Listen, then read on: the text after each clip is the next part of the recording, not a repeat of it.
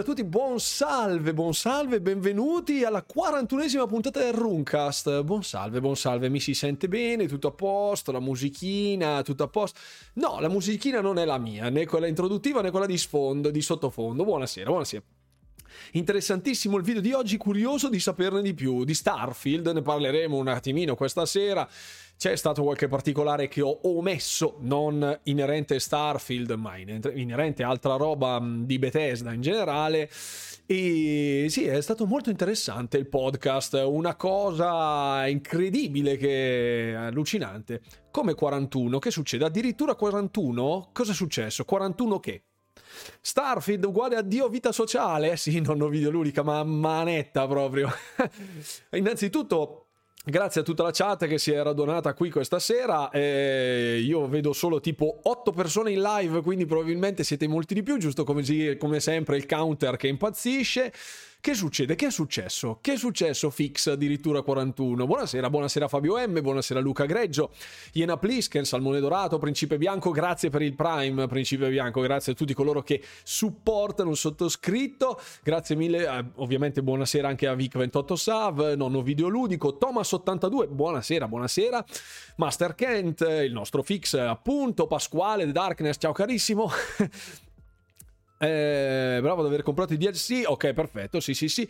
Oggi, approfittando delle offerte su Xbox Store, ho, comple- ho comprato i DLC di Azura Wrath, così da poter picchiare Ryo e Akuma di Street Fighter. Qualcuno poi mi spiega l- l'offerta Ubisoft. Ok, qua no, siamo proprio fuori, fuori, fuori, fuori tema. 41 episodi, sì, 41 episodi, assolutamente sì semplicemente compri due giochi, perfetto. Avrei una domanda sulle offerte del Microsoft Store. Andiamo e vediamo allora a questo punto. Spara pure Luca Greggio, tanto come vedi dal palinsesto ho cambiato lo sfondino visto che è passato il mese di novembre.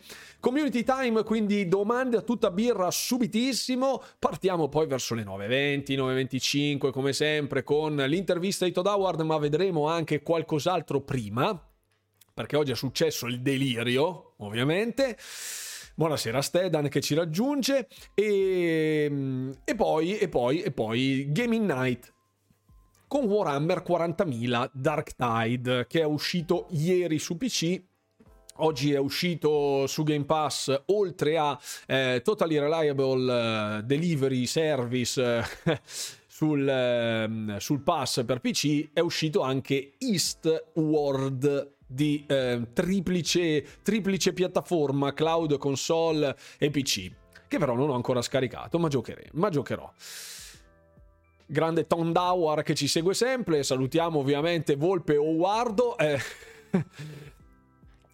Ok, buonasera capitano, amici a cena non potrò seguirlo, lascio comunque un saluto e buona serata. Grazie mille Dark Gunze per essere passato. Solo online Warhammer, sì, solo online. Ho visto l'offerta Ubisoft che se acquisti un gioco te ne danno due, ma il secondo lo scelgo io. Non lo so, non so, non ci ho guardato. Adesso vediamo, vediamo, Luca Greggio. Buon salve, buon salve anche a Clados, buon salve a Nakata 1983, buon salve a tutti. Spero che abbiate visto le ultime notizie anche sul canale delle news, can- sul canale eh, Telegram delle news. Ho l'allergia a Ubisoft, ma non è vero, ma ma assolutamente no, ma questa cosa non è vera. Eh, Smen- smentiamo subito, smentiamo. Fixmente sapendo di menta, come sempre. No, non sono allergico a Ubisoft, sono allergico un po' al, allo steamrolling di tutti i contenuti che fa con lo stampino dei biscotti, quindi un po' gli Assassin's Creed in generale, gli ultimi non sono proprio... Eh, non sono proprio nelle mie corde, ecco nonostante lo svecchiamento del brand post Unity, post Syndicate eh, sia sicuramente apprezzabile. Ci sono anche novità chiaramente per quanto riguarda i Far Cry e compagnia bella, il famoso Far Cry eh, Game of the Year Edition che non ha, visto, non ha vinto nessun Game of the Year, sta arrivando il DLC eccetera eccetera, però anche quello sono un po'... dopo il Far Cry 5 mi hanno un po'... anche il DLC non l'ho giocato Domanda a tutta birra quale sarebbe la tua preferita che ne berresti a litri? La miseria, litri... Bah, eh, dipende, devi darmi una tipologia perché ce ne sono talmente tante che è difficile poi mettercene solo una, quindi devi dirmi bionda, rossa, nera, eh, bianca. Eh, doppio malto, triplo malto, particolari, così allora entro, entro nel dettaglio. Vabbè, pure Hot Wheels mettono la Game of the Year, sì, infatti. Far Cry 6 amato, top, non l'ho giocato. Grazie Rune per il pareggio del Jap. Che succede? Ah, gioca ancora il mondiale questa sera. Gioca ancora al mondiale. Origins l'ho millato, Odyssey droppato dopo tre ore. Buonasera Kazakizak. Ho sognato che bevevo la birra. Bene. Nera la Marfis, molto buona anche quella. Buon salve Chris Palteir, buonasera, benvenuto c'è qualche partita in corso, devo fare degli anatemi, cose, non si sa. Domanda per Rune, se i giochi si dovessero pagare a ore, che prezzo daresti? Dipende dal prodotto, ovviamente. Un, um, un titolo che va a incapsularsi in 5, 6, 7 ore dove te le godi tutte a manetta, tipo un Hellblade, faccio per dire. Beh, supponiamo che il sistema di combattimento sia rifinito in ogni dettaglio, eccetera, eccetera, che tutto sia stato sistemato di Hellblade Senua's Sacrifice, prim- il primo, eh, con un playtime più o meno di 7-8 ore, io ho anche un 40-45 euro mm, per un prezzo, per un, per un titolo così, secondo me ci sta, eh? un 5 euro all'ora, una cosa del genere, penso che sia fruibile a Ninja Theory darei anche un euro all'ora. Sappiamo la tua avversione per, per Ninja Theory, caro Fix. eh sì, due partite in corso ci sono. Ah, due partite in corso. Devo fare gli anatemi contro qualcuno in specifico? C'è qualche squadra che vi sta sulle scatole? Non lo so. Domanda per Rune se i giochi... Ah, no, scusate, perdona l'ignoranza. Da dove viene il nick Runewalker che utilizzi? L'ho spiegato nella scorsa live, per cui vai a recuperarti la live. Comunque è legato alla, mm, alla mia... alla mia origine eh, norrena. Norrena Norrena, del centro-nord Europa, fra la Sassonia e la Danimarca, lì più o meno c'era la provenienza della mia famiglia ai tempi dei, dei vichinghi, proprio dei, Longo, dei, Longobardi. Ecco, i Longobardi che sono arrivati in Italia sono diventati poi la mia famiglia, ma il nome era rimasto uguale anche prima. Tifiamo tutti per il Giappone, quindi gioca il Borgamo, Bergamo Al, alta, centro-nord Europa, molto alta quella, proprio altissima. Sì, ma stai calmo, buonasera. Ciao carissima, ciao, benvenuto a bordo e ad uno Stardew Valley, urca miseria, Stardew Valley è un titolo che ho nel cuore e lo sai benissimo probabilmente Chris Paltair perché l'ho messo già in lungo e in largo nei titoli preferiti. CMA per il Jap. Buonasera Domenico Pasquotto, buonasera Saboid, buonasera, buonasera, Oli e Benji diventerà realtà. Ehm, per Stardew Valley è difficile dargli un prezzo perché i sandbox in realtà ehm, sono anche progettati, fra virgolette, in maniera propedeutica al grinding, cercando di farti sfruttare più possibile il tempo di ciascun giorno riducendo le azioni che puoi fare utili al raggiungimento di un determinato obiettivo e imbottendo il playtime di un arco della giornata di Stardew Valley con cose, fra virgolette, più secondarie. Quindi quando tu hai fatto tutta la tua sessione, sei andato di qui, sei andato di là, ti avanza del tempo, fai altro non puoi ottimizzare il tempo proprio a manetta, proprio per ragioni anche fisiologiche all'interno del titolo, e quindi devi un po'. Devi un po'. viene un po' allungato il brodo, anche se non in una maniera così plateale. Quindi è vero, fai un botto di, or- di ore su Stardew Valley, ma alcune cose cioè, per raggiungere determinati quantitativi di materiali sei costretto a grindare come un matto e non è avvincente il grinding dei materiali. Il senso del progress sì, quindi bisogna cercare un po' di mediare tutte cose. Esatto, esatto, Stardew Valley devi pagarlo poco allora, se no ci lasci gli stipendi. Esattamente. Buonasera, buonasera al nostro Darghi che arriva sul canale. Ciao, Lego Star Wars così a caso sul pass, piacevole sorpresa, ero indeciso se prenderlo o meno, nel senso che stavo aspettando scendesse di prezzo. Tra l'altro alcuni l'hanno comprato, eh, tipo credo nel fine settimana scorso a ridosso del Black Friday perché era tipo a 5 euro una roba del genere, o forse 10 euro scontato, eh, Skywalker Saga, Lego Star Wars Skywalker Saga, e sì, ed è arrivato così, nel pass.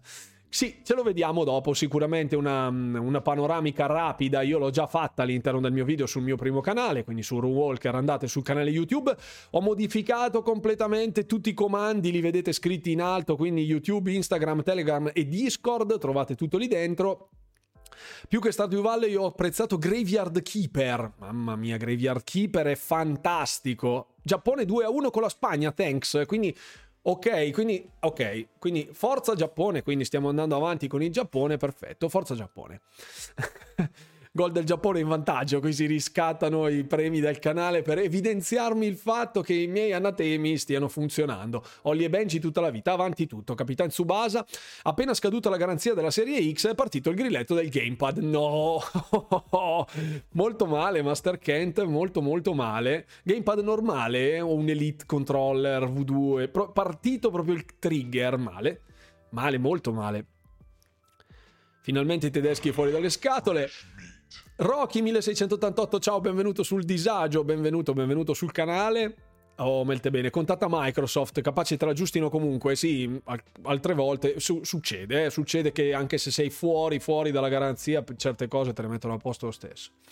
Allora, eh, visto che, insomma, qui dobbiamo alzare il livello della serata, come dicevo, le uscite del Game Pass sono, sono, state comunicate in maniera ufficiale. Passiamo direttamente di là, che così le vediamo insieme. Controller normale, praticamente premi il trigger e resta premuto per mezzo secondo. Ouch! Quindi è la, è la, la, la molla all'interno. Mm. Perché al massimo sei fuori di qualche settimana. Puoi essere. Mettiamo Lego Star Wars così, debotto. Senza senso. Perfetto, bravo Arsenico. come è finita la garanzia della mia serie X, riempi- l'ho riempita di LED, perfetto. eh, Monique Deng. Ciao Rune, come stai? Ci hai mai pensato che il simbolo dell'Xbox sembra una pagnotta con sopra la farina? Ma è fantastica questa cosa. Sì, in effetti sembra un po' il classico pagnottone che facevano i fornai una volta e questo è sintomo e segno anche della fragranza dei contenuti che vengono portati, cotti e serviti al punto giusto, ancora caldini per l'utenza, avida di contenuti fragranti. Ma che roba! Sì, la cosa del pane la dissi anch'io. Ecco, Mirror Fate che salta subito in cattedra e dice: No, l'ho detto prima io. Io aspetto tantissimo High Life. Mi trovo un pad in più che con l'ultimo aggiornamento console non funzionava. Per fortuna, grazie a Runo, ho risolto. Ah, era per il discorso del, del sync. Ok, ok. Buonasera, Hawkeye. Ciao, carissimo. Oggi tanta ciccia. Sì, Xbox Game Pane. Fantastico. Xbox Game Pane deve essere micidiale quello. Cavoli. Fa ingrassare, però, se ne mangiamo troppi di quei giochi lì. Quindi stiamo attenti alimenti, eh, carboidrati, a stecca, farinacee, cose del genere. No, no, no, no, calma, calma, che se no qua col periodo natalizio poi rotoliamo tutti. Peccato per Eastward non abbia i sottotitoli in italiano, mi avrebbe fatto davvero molto piacere giocarlo, mastico pochissimo l'inglese. Ouch. Ouch. Non bene, non bene, purtroppo. Mm, dovresti fare un qualcosina, dovrei fare un corso di inglese per gamers, potrebbe essere una cosa interessante. C'è modo di trasferire i punti record? Cosa sono i punti record? Presumo rewards. Da mio figlio a me c'era Stedan, c'era la condivisione dei punti sulla, mm, sulla scheda community all'interno della sezione dei rewards, che però Oh Fiora, grazie mille per l'abbonamento, 17 mesi, grazie mille per il supportone, grazie mille e benvenuto a bordo della live ovviamente. C'era la possibilità, dicevo, di fare, di fare il, il, trasferimento dei punti nella scheda community, ma è stata bloccata questa, questa possibilità perché la gente esploitava di brutto sta roba, faceva un miliardo di account eh, satelliti e poi si passavano i punti in famiglia con metodi, metodi e mezzucci non fantastici. Molderix si è unito al disagio. Ciao, benvenuto a bordo. Buonasera, buonasera. Nono videoludico, ho imparato l'inglese con i videogiochi, bravissimo. Anch'io io ricordo molto nitidamente che ehm, avevo dei giochi, ora non ricordo quale fosse, un'avventura su Commodore 64, se non ricordo male, che era tutta testuale, tutta in inglese e eh, giocavo con il dizionario a fianco perché ero piccolissimo, avevo, avevo tipo 7 anni, una roba del genere e mi aveva insegnato a usare il dizionario perché io non, non lo sapevo e quindi i, videogiochi su Commodore non erano localizzati in italiano. Non è che non avevano il doppiaggio, non c'erano neanche i, sottotitoli in, in, italiano, non c'era niente. Perfetto, sono vecchissimo, grazie mille a Natale mi devo abbuffare di panettoni e pandori, ma proprio col badile. Finalmente concludo tutta la storia di Walking Dead. Molto bene. Apriamo un forno insieme, guarda lì Mirror Fate che si è pr- prontamente apprestato con... con um... aspetta, aspetta, aspetta, aspetta. Igon Life sarà in coop locale? No, non credo, sarà solo in single player. A quanto ne so io, Boxaro, buonasera, benvenuto. Benvenuto a bordo della live. Con Monique Deng vai a aprire il forno, Mirror Fate. Dai Matteo, vai grande, apri il forno. Eh, con l'avvento del CD-ROM le cose si sono evolute. Ho imparato il listening, molto interessante. Ho, impar- ho imparato l'inglese guardando Lost. We have to go back. Perfetto. Uh, la miseria, guarda che roba, grazie mille Fiora, mille bit, questo bisognerebbe lanciare dei coriandoli che però io a schermo non ho. Quindi eh, festeggiamo, ecco, un brindisi, salute alla, alla salute di Fiora.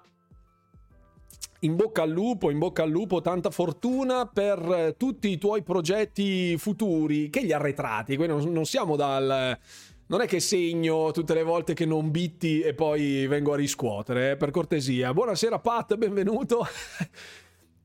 Buonasera, buonasera. Ai tempi del Commodore a stento riuscivano a farli i giochi. Figurati se li localizzavano. Vinello nella tazza? No, è il classico tisanone micidiale. Poi solitamente post live, siccome sono tutto una maschera di sofferenza, eh, mi concedo un, un conforto post, post live che sia solo praticamente uno, un, un, bicchierino di qualcosa, così, come, come, il bicchierino della staffa, come dicevano una volta, eh, che mi hanno insegnato i miei nonni. Eh, gli arret- Credo che Potion Craft sia un bel gioco, secondo me è turbo interessante, atmosfera chill a manetta, rilassante, poi lo vediamo, poi lo vediamo giocavo sullo Spectrum, cose in inglese, non ci capivo una fava, ora invece le cose sono migliorate, gioco le cose in inglese, non capisco una fava e bestemmio. Fantastico, Fix, si vede il progresso dove ha portato alla fine, no? Sono arrivati dei contenuti di maggior potenza, dei, dei mezzi più performanti e quindi ci permettono anche di bestemmiare quando... Sample Mat 81, buonasera a tutti, ti ascolto mentre gioco ai Joven Pies 4 con- concentrato, eh. dimmi subito che civiltà stai facendo che ti giudico subito, guarda, ti giudico, no, massima stima per tutti i giocatori di Age of Empires 4, anch'io vorrei metterci, ah, mettermici di impegno, ma richiede troppo tempo, richiede davvero troppo tempo. Potioncraft ricorda Pentiment, infatti quando ho visto tutto quel setting di, di, di carta tipo pergamena con quelle cose lì ho detto, mmm, che bello. Buonasera Silent Bob 8. Oggi sento profumo di record. Che c'è? Che, cosa, che record? Germania pareggia, Giappone vince. Quindi è questo il record? Non capisco. Anch'io avevo il mitico ZX Spectrum 128K. La gente che aspettava le macchine volanti. sì, sì. Runo, una domanda: si sa nulla dell'app Xbox per le TV Samsung 2021? Allora, ehm, sono stati condivisi degli, dei progetti futuri sull'implementazione dell'app Xbox Game Pass che andrà a sfruttare le, le, TV smart anche per alcuni modelli del 2021, ma non c'è ancora la lista. Credo verrà comunicata a stretto giro, quindi penso, non so, solitamente quando fanno quegli annunci lì, dopo un mesetto più o meno, un mesetto, un mesetto qualcosa, c'è tutta la lista, ma poi comunque viene costantemente aggiornata. Quindi forse la cosa, eh, la cosa più saggia sarebbe di andare direttamente sul sito Samsung a vedere se ci sono degli aggiornamenti, perché magari lato Xbox potrebbero non essere così celeri. Non so se avete dato un'occhiata a Xbox Wire, che è il sito appunto che colletta tutte le informazioni dell'ultimo periodo, negli ultimi praticamente 5-6 giorni sono usciti una roba tipo 12 articoli, li ho letti, ma molto di sfuggita, quindi può essere che magari stiano facendo anche altra roba record spettatori, ma speriamo, speriamo, sarebbe interessante, grazie. Age of Empire uscirà mai su console? Voglio l'impero romano i fasti di un tempo. Sì, certo che uscirà Age of Empires 4 si usa solo il Sacro Romano Impero. So, sono in disaccordo, sono in disaccordo su questa cosa. uscirà certo su console, Age of Empires 2 uscirà la conversione, il porting su console con i controlli mouse and keyboard si potrà utilizzare mouse e tastiera oppure il controller che avrà un, um, un, diciamo, un'interfaccia ottimizzata per l'utilizzo del gamepad uscirà il 31 gennaio 2023 completamente gratuito all'interno del Game Pass, quindi su Xbox Game Pass potrete scaricare tutte cose. Age of Empires 4 eh, invece sarà nell'arco del 2023, ma senza data. Ancora senza data. Le felpe per i joypad sono reali? Sì, sono reali e sono tristi secondo me, veramente molto tristi. Avrei preferito qualcosa di più interessante rispetto a delle felpe per i joypad che sono anche un po' cringine volendo guardare, però sono ufficiali, sì, posso confermare. The Walking Dead, Igon Life, Ezio Auditore da Firenze. Oh, quale onore, dottor, dottor Auditore. Buon salve, benvenuto. Mi raccomando, attenzione con la lama celata, stiamo attenti a non ferire della gente, non feriamo il pubblico. Ecco, teniamo le armi in tasca. Buonasera, buonasera Alessio. Cosa ne pensi Humankind? Titolo fantastico. Titolo fantastico, molto time consuming molto dispendioso in termini di ore passate, di ore da investire per apprendere, studiare, impratichirsi, ma come tutti gli strategici in generale. Però è assolutamente un ottimo titolo che rivisita forse in chiave moderna un, una serie di meccaniche più desuete, ecco, gli ha dato una bella svecchiata e ha riportato in auge un, un, genere che secondo me stava rischiando di perdersi, quindi una nuova iniezione di vita da parte di Humankind. Bene così. Oggi ho ripreso a lavorare dopo tre anni. Ah, di giorno dopo tre anni. The Walking Dead. Fantastico. Bene, bene, bene, bene. Vuoi provare Dark Tide? Questa sera lo vediamo Dark Tide, perché ecco, non, avevo tolto il palinsesto, ecco che è qua nell'angolino in alto a sinistra. Rune usa i barbari. Ti dirò, no, su Age of Empires 2 io principalmente utilizzavo gli inglesi sostanzialmente, facevo le build, quelle super lamer con l'arco lungo, però vabbè. Super rush. Buonasera Rume, come come lieta la sua serata? È abbastanza lieta la mia serata. La sua serata è lieta? Mi dica, mi dica, Ezio Auditore. Benvenuto a bordo della live, ovviamente, visto che è fortunato, non ha dovuto tagliare il dito. Bravo. Ho adorato la conversione per console di Stellaris, titolo strategico di Paradox. Quando esce Humankind non c'è ancora la data di, del rilascio della console per la, per la versione console. Già su PC è già presente, già da tempo in memoria, ma per quanto riguarda la console era previsto per l'inizio di novembre settembre, se non ricordo male, e poi è stato spostato stato spostato. Cosa ne pensa del mio videogioco? Guardi, signor auditore, io apprezzo moltissimo la saga antica più vecchia, diciamo, dei, degli Assassin's Creed, ma eh, gioca- gioca- avendolo giocato ai tempi dell'Xbox 360, lo giocai in una run in cooperativa, fra virgolette, con un mio amico dove ci alternavamo Uella, grazie mille Fiora che ha regalato un abbonamento, grazie infinite e benvenuto a un nonno videoludico nel, negli, abbon- negli, abbonati del canale, grazie mille. E sono molto, sono molto mh, mm, pro il, il, i primi Assassin's Creed, anche se il mio preferito, a, a, costo di essere impopolare, è stato il Black Flag, quello della vecchia generazione degli Assassin's Creed, delle vecchie, delle vecchie uscite. Di quelli nuovi io non ho ancora provato Assassin's Creed Valhalla, eh, Origins ha dei pro e dei contro, Odyssey ha dei pro e dei contro, devo aspettare Assassin's Creed Valhalla per capire qual è dei tre che mi piace di più. Assassin's Creed Black Friday potrebbe essere interessante. Come Warhammer, ma... come Warhammer Dark Tide, mannaggia, perché non, non devo farlo? Non devo farlo Dark Tide? Fatemi capire, perché altrimenti qua bisogna cambiare il palinsesto. No, dai, Warhammer Dark Tide ci sta, ci sta, dai. E poi ci sono io che mi fanno schifo le battaglie navali. Vabbè, ci sta anche questo, per carità.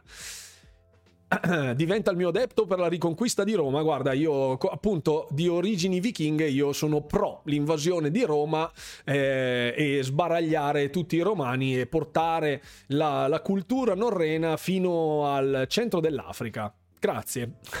Facevo il pirata lì, può essere. Potrebbe piacerti Skull and Bones? Ecco, dato che molte meccaniche sono state prese da Black Flag, sì, ma Skull and Bones vuole essere un po' un vuole essere un po' Sea of Thieves e un po' Black Flag senza riuscire ad essere nessuno dei due. E quindi è un, un colpo a vuoto è un colpo a vuoto. Secondo me sarà un colpo a vuoto il gioco dei pirati Ubisoft si sa che fine hanno fatto, è stato posticipato. Devo finire Gungrave. Devi finire Gungrave o Soccer? Soccer Story? No, ragazzi, allora, ecco, facciamo un attimo il punto della situazione, intanto che siamo ancora nelle domande a ruota libera, nel community time. Allora, ehm, io adesso vi spiego cosa è successo oggi. allora, come sapete io appunto non faccio, non faccio il content creator di professione, ho un lavoro normale, faccio le mie nove ore praticamente lontano da casa, lavorativa Mac dove lavoro. Sono arrivato a casa, allora oggi a mezzogiorno c'era il video inerente le, i dettagli su Starfield, Dopodiché sono arrivato a casa perché c'erano le uscite del Game Pass. Alle 5 e un quarto più o meno ero a casa. Ho fatto il video delle uscite del Game Pass per farlo uscire prima possibile. L'ho pubblicato che erano un quarto alle 7. Sono salito, ho mangiato, ho abbracciato baci, figli e famiglia, tutti quanti, eccetera, eccetera. Mangiato, finito di mangiare, sono sceso qui. Ho raccattato alcune informazioni per prepararmi alla live e mi sono seduto adesso, tipo. Quindi non credo di riuscire mai a terminare uno dei giochi che inizio. I giochi che solitamente porto a termine sono quelli che proprio sono irrinunciabili. Quindi l'ultimo che ho finito è stato Pentiment e sto per finire altri titoli ehm, nella, nelle serate notturne, sempre che io non venga travolto dalla banda degli oscuri figuri che si trova con me a fare più più su Halo Infinite. ogni tanto, ogni tanto mi piacerebbe riuscire a finire dei giochi, però purtroppo è davvero difficile per me che non lo faccio di lavoro e quindi devo, devo, devo Giostrarmi, giostrarmi. Cosa ne pensi della serie Darksiders? Molto interessante la serie dei Darksiders. Come twin stick shooter eh, ne preferirei altri, però secondo me ci stanno. Secondo me ci stanno, anzi, forse è solo è una delle serie dimenticate videoludiche, specie nell'ultimo periodo, perché l'ultimo credo fosse Darksider Genesis, se non ricordo male, che tra l'altro era anche sul Game Pass. Tra l'altro era anche sul Game Pass. Non so se è ancora sul Game Pass, mi sembra di no. Comunque sia, parliamo dei voti di Edge che ci facciamo quattro risate. Ecco, anche il discorso della stampa che abbiamo sempre affrontato, del significato del voto che comunque rispecchia una certa nota soggettiva in quanto tale. Buonasera anche a Mr. Ligor. Ciao carissimo, benvenuto, carissimo, carissima, presumo carissimo. Benvenuto a bordo. Che lavoro faccio? L'impiegato. Impiegato. L'intervistatore di Starfield era sotto tranquillanti. A voglia. Ecco, dicevo, i voti di Edge sicuramente sono parte di una... Lascia passare che sia abbonato, grazie mille, benvenuto, bentornato. Dai, un mese in più, leva il medico di torno, grazie mille. Sì, ma Sonic 3, sì, no, prendere, dare 3 a Sonic Frontiers è da, da galera. È da galera. Eh, capisco la soggettività dei voti, ma ad esempio anche su VGC, come, fatto, come avevo fatto vedere all'interno di una live, quando tutti si scandalizzarono per i voti di A Plague Tale Requiem, di Gotham Knights, eh, di quel periodo di Scorn, eccetera, eccetera, quella fascia di uscite, effettivamente lì cominciarono a palesarsi un po' più di attenzioni nei confronti delle, dei voti, delle recensioni, specialmente all'estero, all'interno della mia community sto parlando, eh e quindi cominciamo a vedere un po' di divario, di divario serio su alcune testate dove incensavano dei giochi come Disney Dreamlight Valley, che è un ottimo titolo, ma la sua natura ludica è comunque costretta all'interno di una bolla di grinding estremo e di fetch quest come se, come se piovesse e gli hanno dato tipo 4,5 su 5 o 4 su 5 mentre a Plague Tale diedero tipo 3 su 5 che cioè, è un paradosso comunque. È una cosa quando vedi quelle robe lì dici no. No no 7 a Somerville fa, pare- fa, parecchio ridere pure, soprattutto 7 come Ragnarok. Ecco, queste due cose fanno, unite fanno straridere.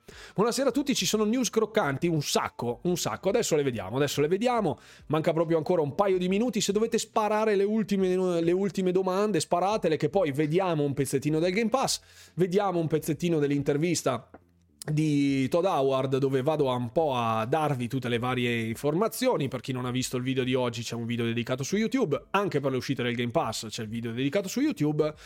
Quindi ci faremo un attimo due risatine anche perché poi ci sono alcune cose che volevo dirvi. Eh tra l'altro, attenzione, visto che siamo comunque abbastanza già in tantini, vedo tipo 45 spettatori dal counter che vedo io ora da OBS, ehm, ci sono novità perché sabato e forse anche venerdì, forse, eh, ci sarà Sneak Attack, quindi le mie live a sorpresa in seconda serata, quindi dalle 9 e mezza 10 andando in avanti, dove porto gameplay proprio così in forma molto divertente, rilassata, proprio serenissima e, e, ci saranno dei titoli molto croccanti, tra cui uno che sarà eh, fruibile tramite i Free Play Days che arriveranno appunto questo sabato, ovvero Batora Lost Haven. Quindi che volevo comprare e che non comprerò perché giocherò per tutto il weekend a quello per spolparlo. Il 9 ci sarà in live? Il 9 ci sarò in live? Forse sì. Forse sì. L'8 notturna devo vedere se riesco a fare una roba del genere ma una serata di gioco con la community l'ho proposta sul canale degli abbonati di Discord, ovviamente, visto che sono coloro che solitamente sono più presenti e, imma- e immancabili nelle mie live, però non è andata proprio a buon fine, decisamente no mai avuto una console di, di, Nintendo, solo Sega in passato. No, no, no, anzi, eh, Nintendo ha avuto il, il, NES classico, il Nintendo 8 bit, il Super Nintendo e basta, perché poi gli altri li scambiavo le console con altri amici. Io avevo il Saturn, presi in prestito il Nintendo 64, eh, fra, il, fra, il, NES e il Super NES ebbi il, eh, il Sega Master System due con la pistola Zapper, no, eh, non mi ricordo come si chiamava, quella di Zenga, quella con Walter Zenga, con Alex Kidd integrato dentro, poi appunto il Saturn e finito il periodo del Saturn andai su PC. Ci saranno i livelli per i pianeti? Sì, certo che ci sono i livelli per i pianeti. Eh, hai letto cosa ho scritto? Il 9 ci sarà in live? Sì, ho letto quello che hai scritto. Hai preso Sonic e sei contentissimo, bravissimo, ottimo. Non vinco la Steam Deck? No, non vinco la Steam Deck. Devo riorganizzare l'attività di riproduzione prima delle 21. Thomas, mi raccomando, eh? No, don't fail on me, don't fail me, don't fail me. Le, le cuffie che adesso sono le Xbox con il cavo? No. No. Sono delle Corsair che presi in sconto su Amazon tipo a 35 euro e ne costavano tipo 70. Quindi... Prima prima prima prima, quanto prima? Da 241 a 245. Notizia uscita e Microsoft è salita di 14 punti percentuali? Eh beh, posso capire. Posso capire, posso capire. Eh sì, perché lì anche del discorso dell'acquisizione qualcosa è stato detto all'estero, ma chiaramente non ci sono riscontri. È stato, diciamo che alcuni alcuni fondi di investimento anche abbastanza grossi stanno incominciando ad investire sull'acquisizione di Activision Blizzard a favore di Activision Blizzard, nel senso comprando le azioni di Microsoft comprando le azioni di Activision, quindi, quindi è in crescita non ci hai azzeccato martedì, ma infatti io per quello che io mi rifiuto di commentare poi troppe notizie inerenti all'acquisizione che un po' sta diventando davvero peggio, peggio di Beautiful e, e, un po' perché finché non c'è certezza degli enti regolatori chiunque è libero di fare le sue sparate, i suoi... Alcun, ho sentito dire ad esempio oggi che l'articolo di Politico che voleva la famosa causa possibile dell'FTC fosse un articolo non, proba- non, non, um, non autentico, ecco, diciamo così, un po' clickbait, un po' raffazzonato, eccetera, eccetera. Quindi evitate sempre di dare l'orso per morto, eh. Super Nintendo la prima console, scambiai il Super NES con il Neo Geo Feci un affarone ai tempi. Azzarola, quanto costava il Neo Geo.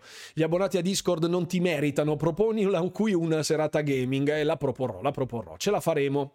Povero Somerville, in pochi hanno capito il suo riferimento ai film di conti del terzo tipo. Il disagio dell'estraneità fa molta paura.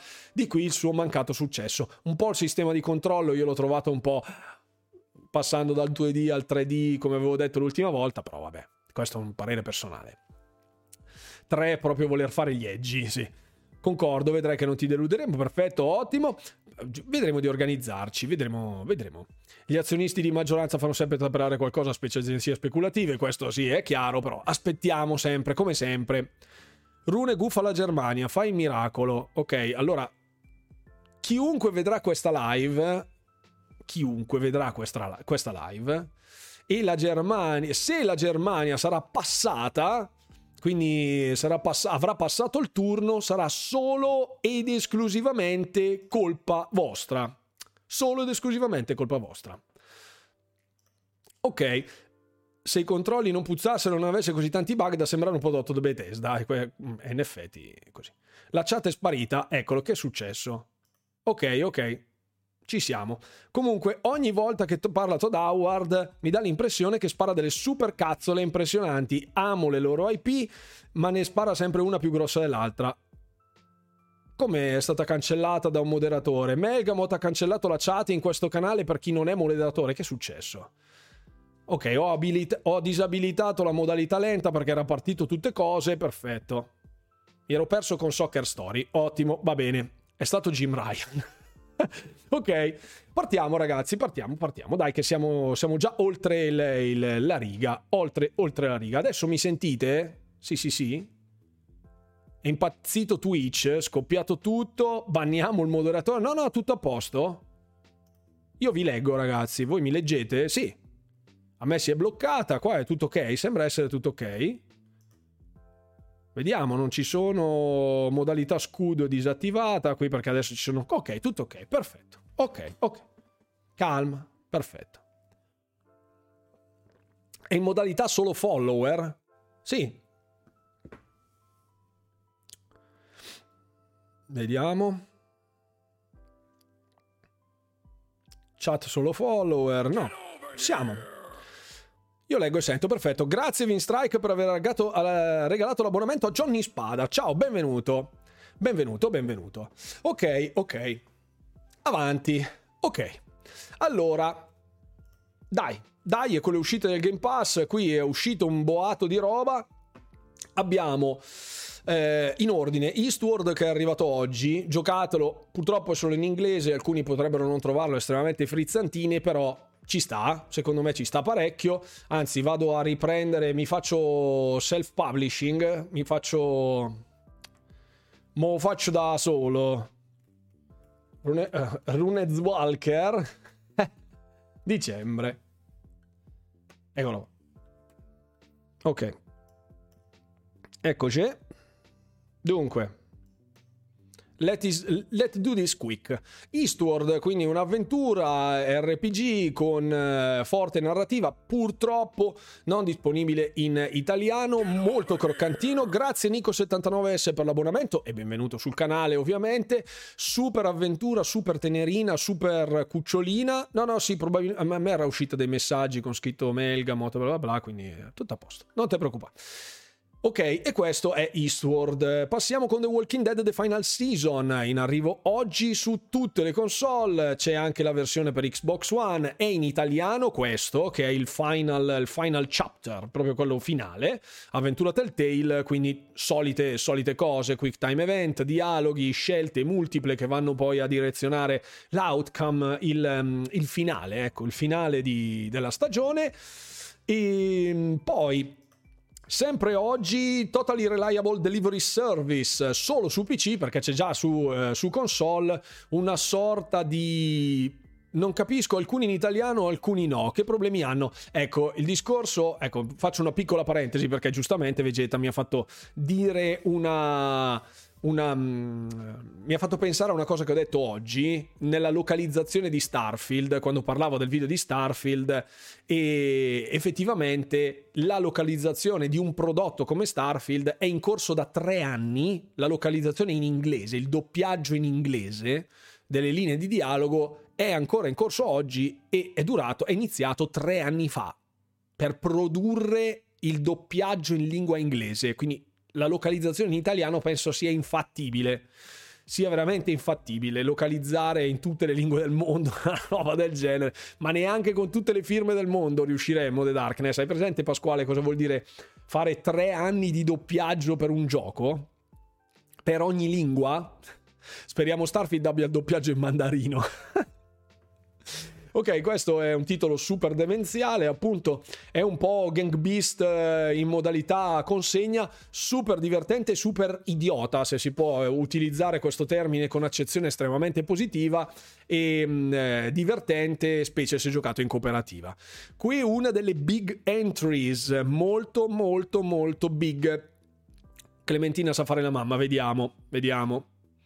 E qui hanno il primo e l'ultimo capitolo subato, eh lo so, quelli in mezzo no, lo, lo, so, lo so. Qui siamo su Star Wars, Lego Star Wars, The Skywalker Saga, che appunto è arrivato sul Game Pass così come un fulmine a ciel sereno, senza, senza che si sapesse nulla, e titolo chiaramente dedicato agli amanti della saga di Star Wars, ma non solo. Infatti io l'ho giocato con particolare piacere, nonostante non sia un amante del brand un avido conoscitore del brand, giocatevelo, super interessante.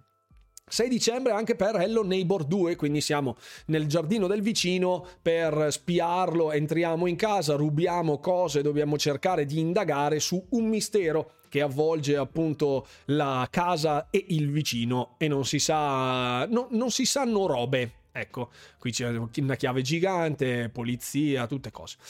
Proseguiamo, così la facciamo proprio veloce veloce. Qui siamo su Echoes, eh, Chained Echoes, quindi un, R, un JRPG tradizionalissimo, non è doppiato in inglese, non è doppiato in italiano, non è localizzato in italiano, solo in inglese, molto old school con inserimento anche dei mech, oltre dei draghi, quindi elementi anche mm, non strettamente legati al mondo fantasy.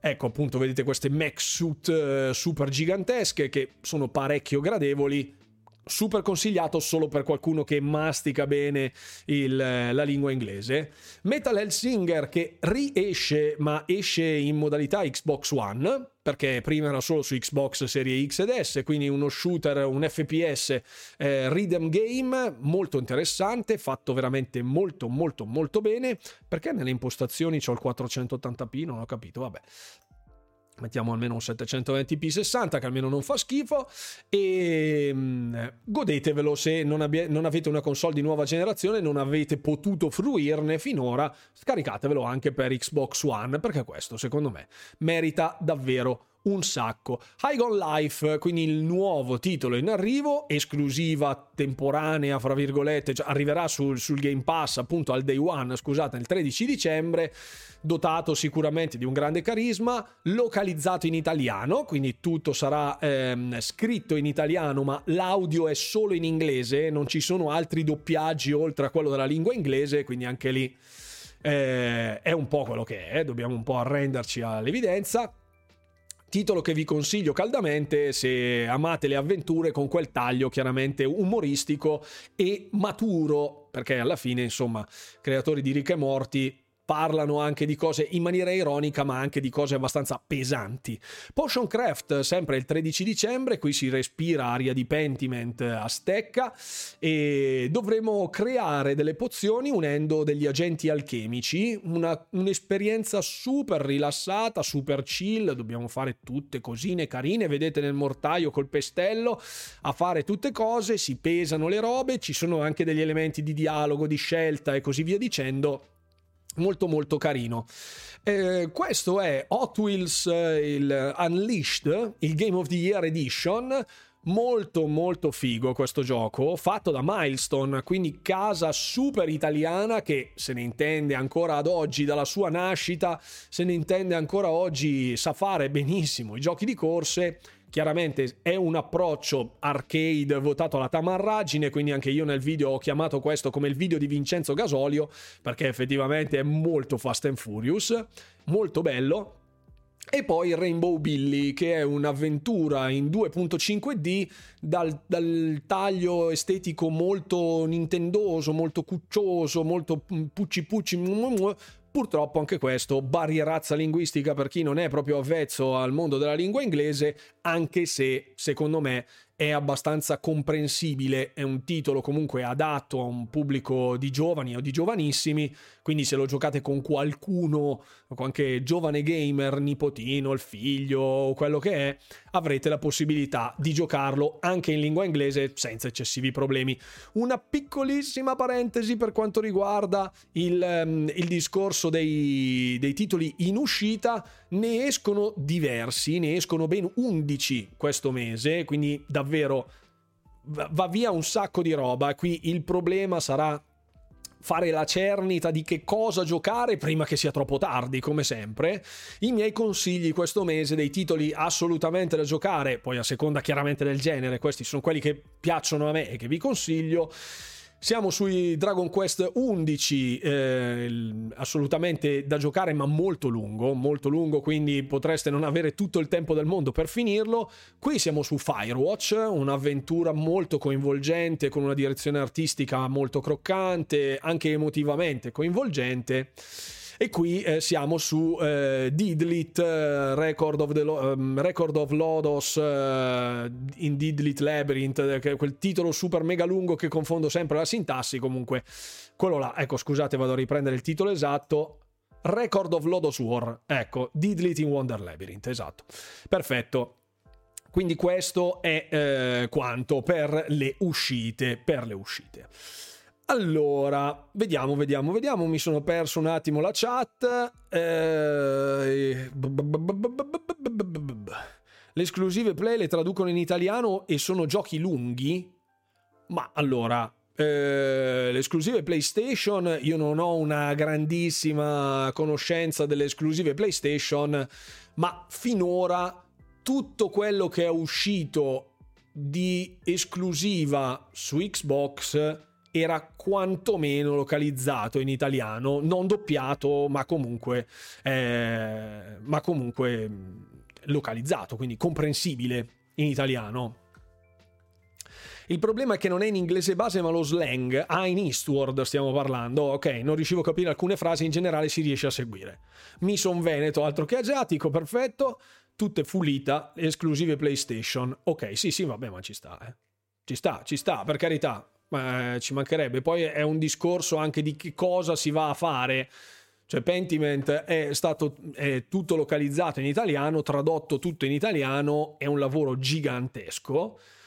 Il doppiaggio dipende anche che cosa si va ad affrontare, ragazzi. Cioè, se ci sono dei titoli, dei, dei first party molto lunghi, molto molto articolati nelle fasi di dialogo, specialmente quelle pre-renderizzate, quindi con il video oppure in engine chiaramente, ma le cutscene sono parecchio ricche di dialoghi, di contenuti che vanno interpretati da vari attori, quindi serve un grande cast, ci sono moltissime linee di dialogo, è difficile fare tutto a manetta.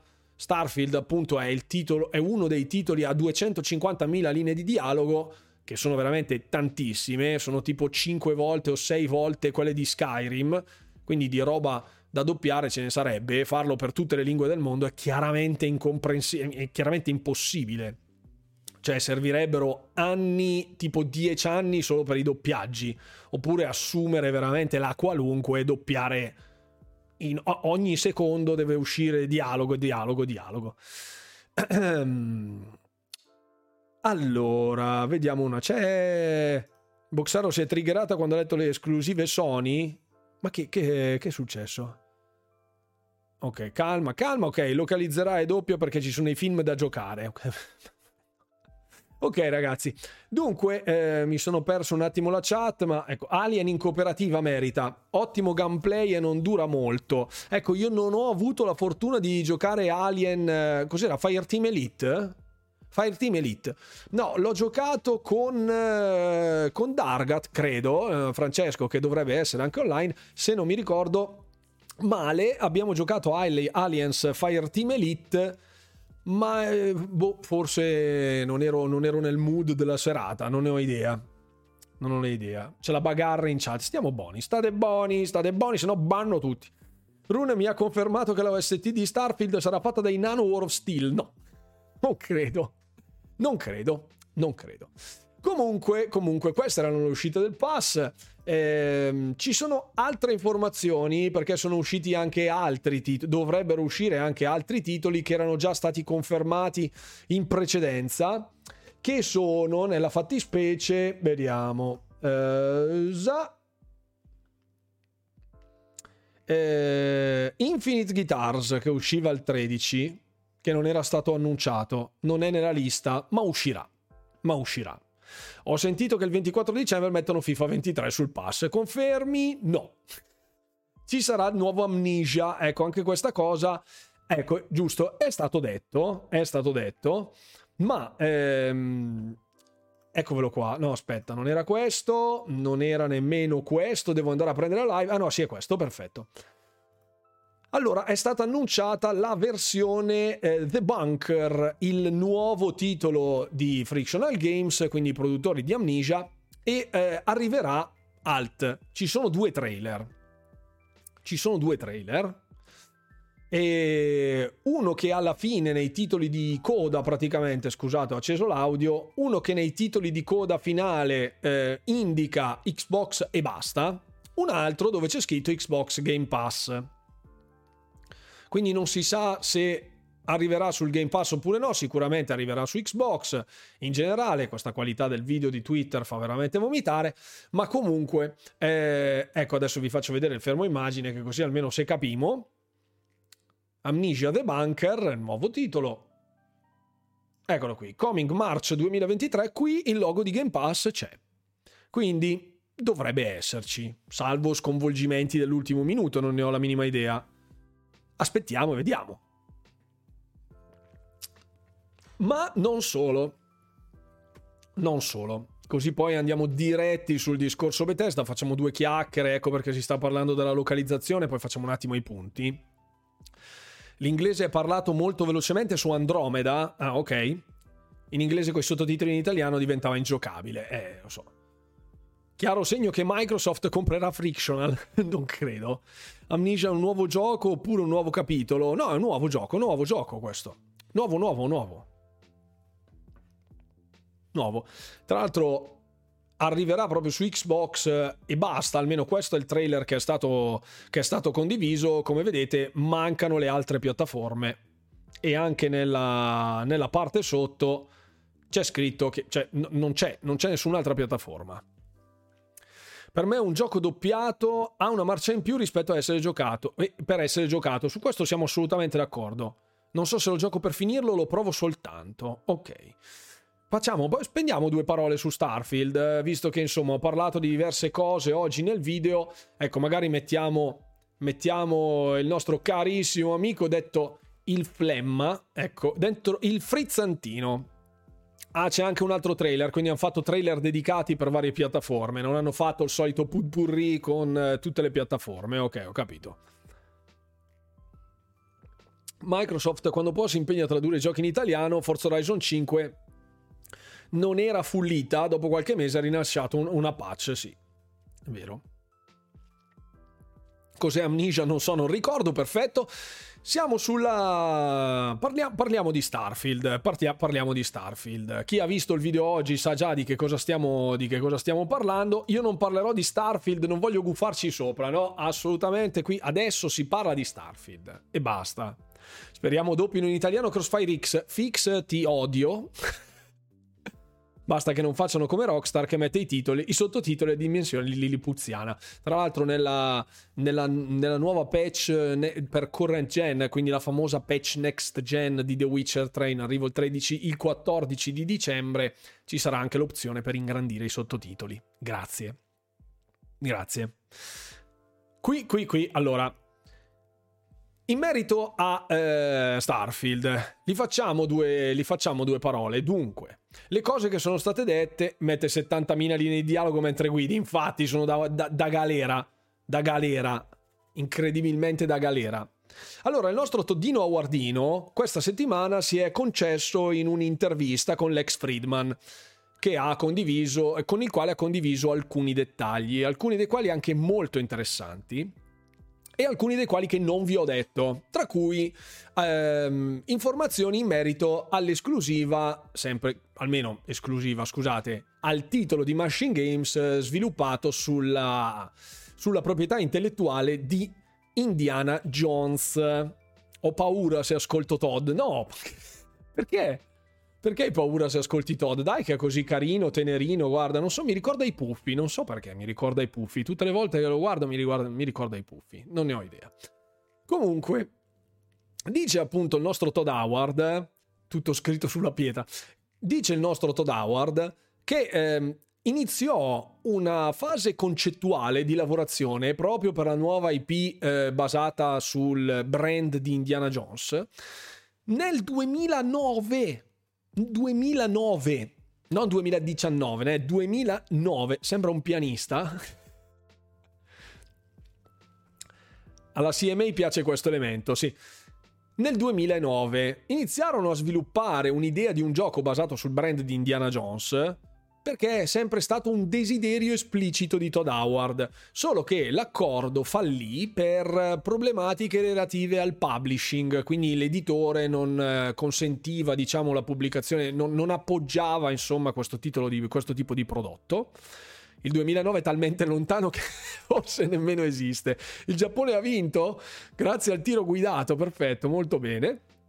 Nostradamus Todd. No, allora era chiaramente un titolo in corso presso gli studi di Bethesda, chiaramente è sempre roba che aveva nella sua saccoccia, come, come Josh Sawyer con eh, Pentiment. In realtà la storia di Pentiment è un po' analoga a questa di, di, di Indiana Jones, perché anche Pentiment ce l'aveva nel cassetto tipo dal 1999 eh, Josh Sawyer, che però non riuscì mai a concretizzare questo progetto, sempre le solite storie, problemi di budget, problemi di editoria, di publishing, eccetera, eccetera, e quindi tengono le cartucce nel cassetto, chissà che altre cartucce hanno nei cassetti tutti gli sviluppatori degli Xbox Game Studios, chissà che idee che hanno. E noi stiamo qua così. Germania fuori dal mondiale, perfetto. Allora è, è finito. Il mio anatema è andato a buon fine. Bene, sto guadagnando una certa reputazione. Ho tirato a Germania e Spagna, funziona. Dovete stare in live con me per far sì che queste cose si avverino. Quindi patiti calciofili, siccome io ho zero cultura calcistica, ho anche un certo fluido, un certo potere su queste cose. Non volevo dirvelo, ma in realtà è così. Allora, e appunto dopo l'idea del 2009, che andò tutto in vacca nel 2009 per la realizzazione di questa IP su Indiana Jones, dopo dieci anni, eh, quindi nel 2019, tornarono eh, da LucasArts e apprezzarono, eh, apprezzarono il contenuto. E il buon Todd ha detto proprio che Machine Game era lo studio perfetto per la realizzazione grazie alla loro mh, interpretazione co- di come interpretano lo storytelling, come, come guidano la narrativa all'interno di un gioco e quindi ha ritenuto che proprio Machine Games fosse il, lo studio adatto. E calcolate che ad oggi il buon Todd gioca quotidianamente, fa delle attività quotidiane inerenti proprio al gioco di Indiana Jones, ehm, è parte della sua daily routine, quindi ogni giorno lui fa delle robe su sta cavolo di P di Indiana Jones del quale non si sa niente. Assolutamente un cavolo. Quindi è incredibile come, cioè incredibile, chiaramente lui è il capo dello sviluppo, quindi è, è normale che sia al corrente di queste robe, ma fa rosicare tantissimo quanto loro passino tempo davanti ai videogiochi, noi stiamo qui ad aspettare ogni singola briciola, un atomo di informazione e loro praticamente tutti i giorni ci giocano. E quindi sì, eh, rosichiamo, rosichiamo tutti insieme. Hanno fatto due Wolfenstein fantastici, sono d'accordo, assolutamente grande fiducia in Machine Games, Assolutamente d'accordo anche qui. Confido in Todd, però non può fare uscerte, certe uscite. Parole uguali fatti. E qui è sempre il solito discorso. Allora, eh, il podcast. Allora, Todd Howard è sicuramente uno dalle sparate grosse, specialmente per date e proclami. L'abbiamo visto anche in un recente passato. Però ad oggi credo che dopo essersi sbottonato così sulla questione molto spinosa di Starfield eh, in un podcast come questo spero che sia rientrato un attimino coi piedi per terra, ecco, che non sia nel suo Starfield personale veleggiando così nello spazio con la sua navicella, ma che abbia ripreso un attimo contatto con la realtà, perché insomma Starfield, lo aspettiamo tutti, è particolarmente atteso. Ehm, vediamo. Ah, altra informazione che non vi ho detto prima. Grazie adesso, grazie per essere stato con noi. Ci giocano ma lavorano, non si divertono più. Meglio noi che ce li giochiamo, questo senz'altro. Come lo immagini Indiana Jones di Machine Games? Prima o terza persona, avventura l'Uncharted, che è a sua volta ispirato all'originale Indiana Jones? Allora, calcolando i trascorsi di Machine Games, io credo sia un'avventura in prima persona, mm, perché Machine Games solitamente fa contenuti di questo tipo, però mi piacerebbe moltissimo fosse un'avventura in terza persona, cioè vedere un po' la trasposizione maschile di Lara Croft come, come, concettualmente, perché che Lara Croft come Tomb Raider sia molto ispirata, diciamo, prenda a piene mani anche dal, dall'immaginario collettivo di Indiana Jones che va in tombe, conosce tutte, uno, è uno storico, eccetera, eccetera, fa tutte queste tipi di analisi, di indagini, è una persona molto colta e preparata mi piacerebbe vedere un ritorno di Indiana Jones non in sede di avventura grafica in pieno stile LucasArts, ma un'avventura in terza persona con un sistema survival, magari come, come in alcuni in alcune mod utilizzabili su, su Rise of the Tomb Raider, per esempio, mi piacerebbe così, story driven con eh, elementi survival, crafting, ehm, anche momenti stealth, perché, perché no? Io, io sarei più su quell'approccio lì, ecco.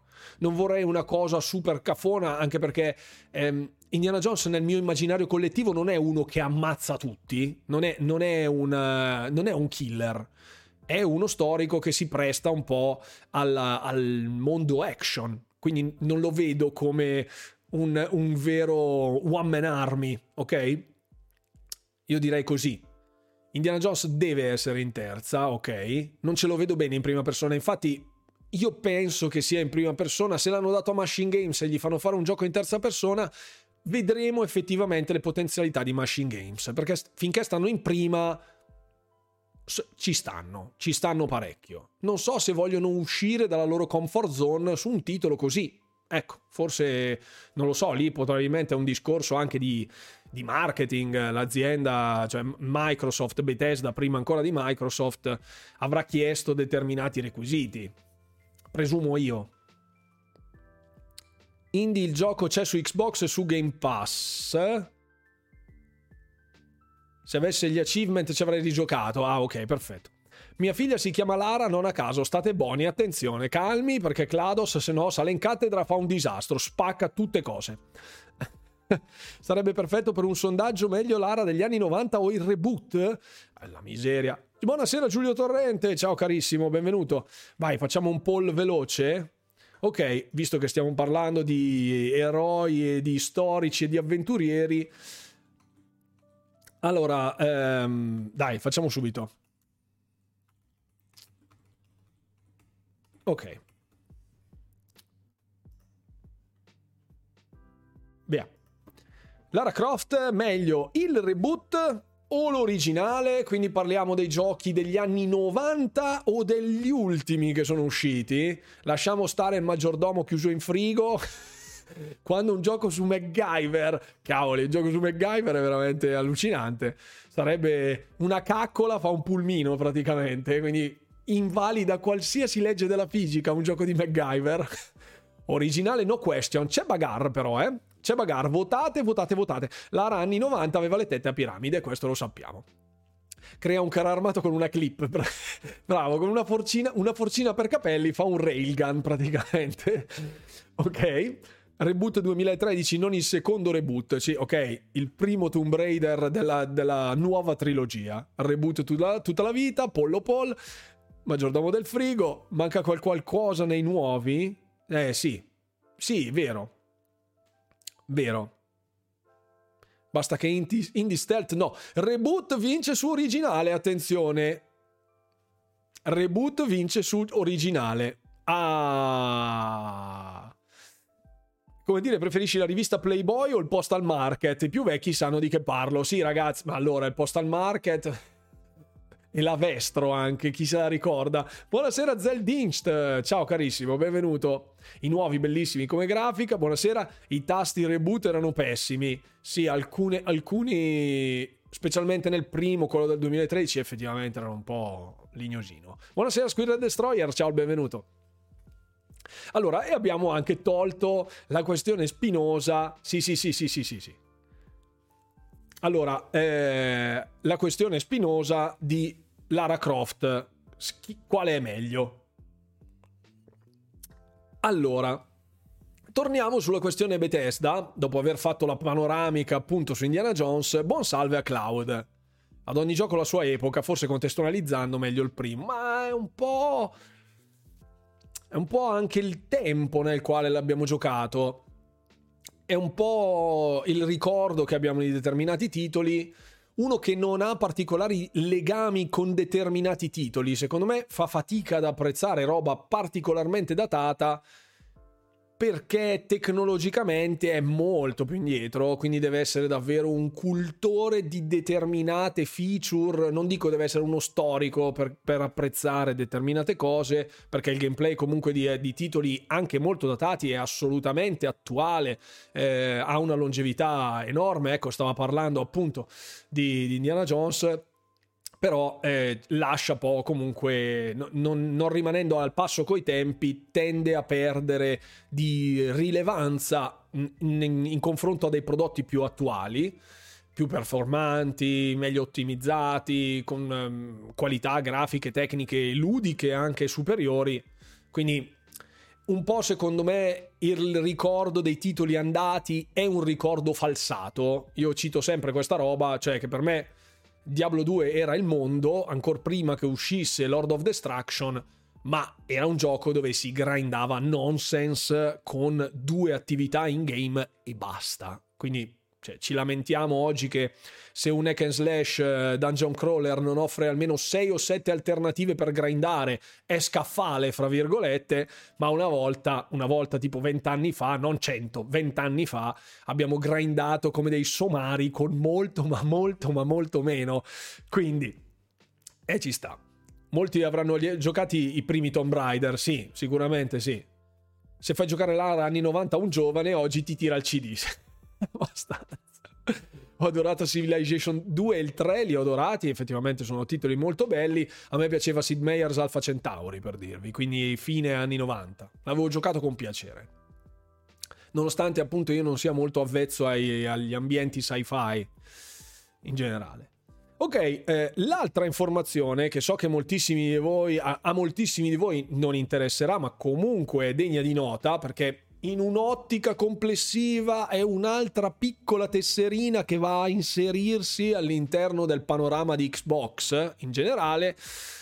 Il buon Todd ha confermato che stiano sviluppando un gioco mobile che non, non, ha detto ancora inerente a che cosa, non è stato ancora annunciato, lui lo sta adorando da lì si è ricollegato al mondo di Fallout Shelter, che è il gioco mobile dove si deve gestire il proprio vault eh, e mh, mm, associare varie persone. È un giochino smartphone, un uh, giochino molto, dro- molto droghino e mm, sono saltati fuori anche dei dati abbastanza interessanti perché alla fine il tempo di utilizzo ut- dell'utente medio è intorno all'ora, ora e mezza quotidiana su Fallout Shelter, questo fra, fra una e due ore, e è ancora molto giocato. E sinceramente non mi sorprende che Bethesda stia perseguendo questa strada anche in virtù di quello che è stato rilasciato precedentemente, quindi Elder Scroll Blades, quindi quello eh, sempre mobile basato sul, be- sul brand di The Elder Scrolls, non so se uscirà il, se il nuovo gioco sarà eh, incentrato su Starfield, un gioco mobile sempre prodotto da Bethesda, incentrato su Starfield. Non abbiamo informazione, comunque c'è anche quella roba là. C'è anche quella roba lì. Che interessi, non interessi, può piacere, può non piacere, de gustibus, ci mancherebbe. Poi è entrato in altri discorsi eh, in merito proprio a Starfield, del quale abbiamo parlato nel video di oggi. Quindi, ehm, per chi non avesse seguito ovviamente il, il, mio video, ecco, facciamo così che così almeno mi tengo, mi tengo una traccia sotto, così almeno facciamo i punti principali. Da giovane facevamo tutti pusher CD di PS1, campana e campana, sì, quando vedo un, un CD quasi vomito, in effetti, anche abbastanza... Mamma mia. Qui abbiamo le, le uscite. Qui avevo tagliato il primo pezzo, qua c'erano le introduzioni, ok. Dunque, il motivo del rinvio, perché era stato rinviato Starfield? Ne abbiamo parlato, vorrei sapere anche il vostro parere perché sfruttiamo proprio questa live per parlare di questa roba.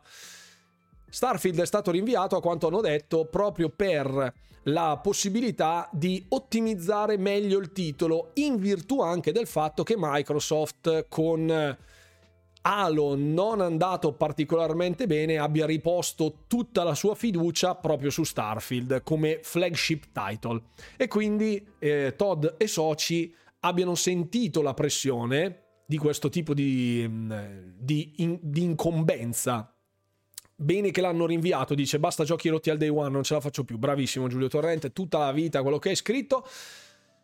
Però de- devo essere onesto, preferivo un lancio alla Cyberpunk che mi sono goduto anche al day one che un rinvio. Eh, però poi lì è un casino, eh. Cyberpunk anche oggi non gode di una buona fama perché alla fine è stato apprezzato solo ed esclusivamente dai giocatori PC e dai giocatori di Stadia o Stadia che dir si voglia all'inizio proprio per quel motivo lì. Proprio per il motivo dell'ottimizzazione.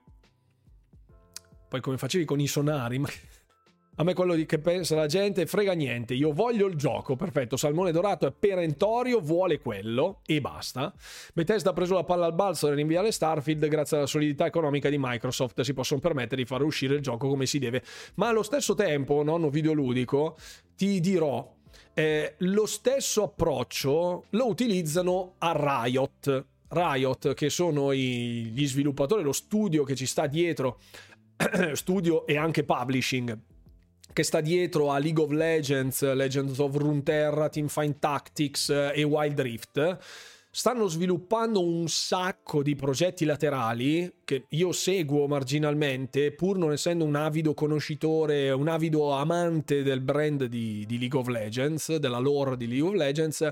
Stanno facendo uscire la qualunque, stanno facendo un picchiaduro a scorrimento, stanno facendo un hack and slash dungeon crawler, stanno facendo un MMO che promette, attenzione, prendete sempre con le dovute cautele, la, di uccidere, fra virgolette, World of Warcraft, che ancora ad oggi è uno degli MMO più giocati al mondo, e di sradicarlo, fra virgolette, da, da, dal suo trono, perché tutto quello che volete, ma Final Fantasy XIV, pur nella sua nicchia, ha un bacino di utenza sicuramente affezionato, sicuramente molto attaccato al brand, però in termini di MMO, World of Warcraft, quando esce un'espansione, quando fanno determinate cose, catalizza in maniera magnetico proprio gravitazionale tutto ciò che circonda e questo è un dato di fatto.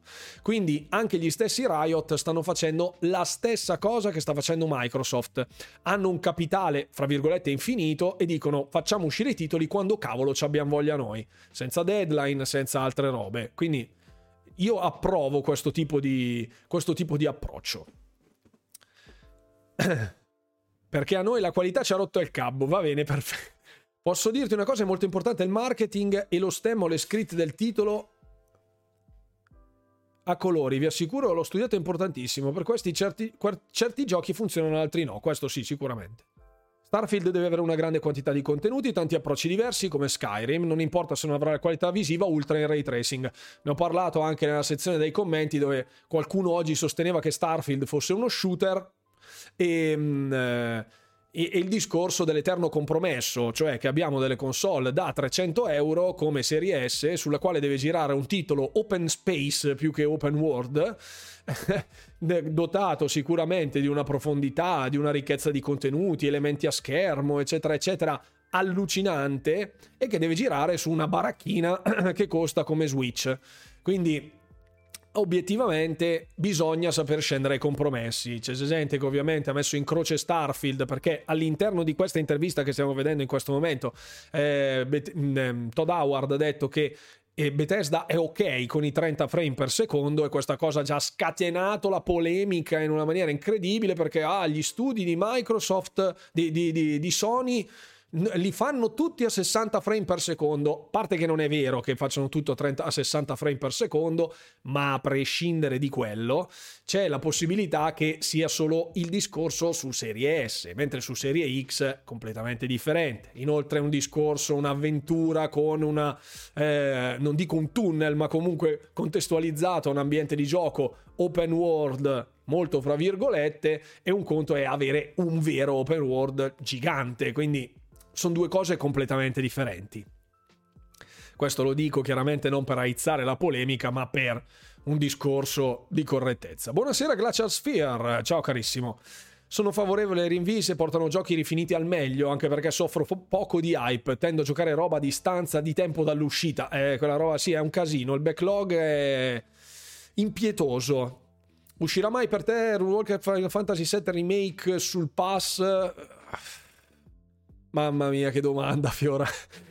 Questa davvero. Ci potessi mettere un euro, non lo metterei. Ecco, io non lo metterei. Io no, non lo aspetto io Final Fantasy VII Remake. Non lo aspetto. Arriverà, ben venga, ma dubito. Dubito. Starfield è meraviglioso, almeno sembra. Non ho capito perché andremo in certi pianeti a uccidere a prescindere. Arrivano gli umani. No, allora. Starfield è un gioco di esplorazione spaziale, non vuole essere il surrogato di eh, No Man's Sky, che è un vero gioco survival di esplorazione spaziale, proprio nato e fatto per questo. Chiaramente è di stampo ruolistico, quindi un gioco di ruolo in pieno stile Bethesda. Avrà tutte le sue abilità, armi, equipaggiamento, storyline, romance, approfondimento anche con i companion, ne parleremo fra poco. Quindi tutto ciò che è correlato all'ambito ruolistico c'è su alcuni pianeti si andrà banalmente per esplorare, per recuperare risorse, per esempio, che quindi ci aiuteranno nel crafting. E nella stessa intervista di oggi, appunto, Todd Howard ha detto diverse volte, rimarcando diverse volte, che per lui è importante il mood dell'avventura, quindi come il godersi il viaggio. Ecco, l'ho detto anche all'interno del video, forse non è stato abbastanza incisivo come concetto ma ha portato delle analogie molto particolari come il ehm, godersi, fra virgolette, la vista da un determinato tipo di pianeta, sentirsi fra virgolette, soli al centro dello spazio, dell'universo, e quindi ehm, vivere proprio quasi un'avventura intima di esplorazione proprio dello spazio in una in un ambiente rilassato per godersi l'esperienza, non per forza che bisogna raggiungere il punto A, sbam sbam, ammazza tutti i pirati che arrivano con le navi spaziali, esplode, scoppia tutte cose. No, può anche essere banalmente andare a cercare delle risorse nei, nei, nei, pianeti limitrofi, potenziare l'astronave per poter avere più serbatoio raggiungere dei pianeti più distanti, scoprire nuovi tipi di risorse, di fauna, di flora, insomma, che c'è in giro ehm, nei, negli svariati pianeti, negli svariati sistemi solari e parallelamente condurre un'avventura in pieno stile Bethesda. Tra l'altro, appunto, anche Skyrim moltissimi giocano a Skyrim, hanno la mod con le, le, quest moddate, oppure fanno delle challenge per i cavoli loro, e quindi tutto il mondo di gioco non è più la storyline, ma è una gigantesca sandbox dove giocare liberamente, fare dei contenuti creati ad hoc. Inoltre, sempre in questa intervista, ha dichiarato che ci sarà ampio spazio al modding, quindi anche lì potranno arrivare contenuti di tutti i tipi, fortunatamente.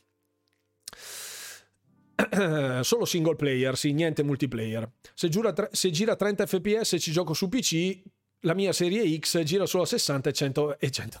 sì, ok. No, allora il discorso dei 30 fps, ripeto, secondo me sarà solo su serie S e basta. Mio parere. Buonasera Apple, benvenuto.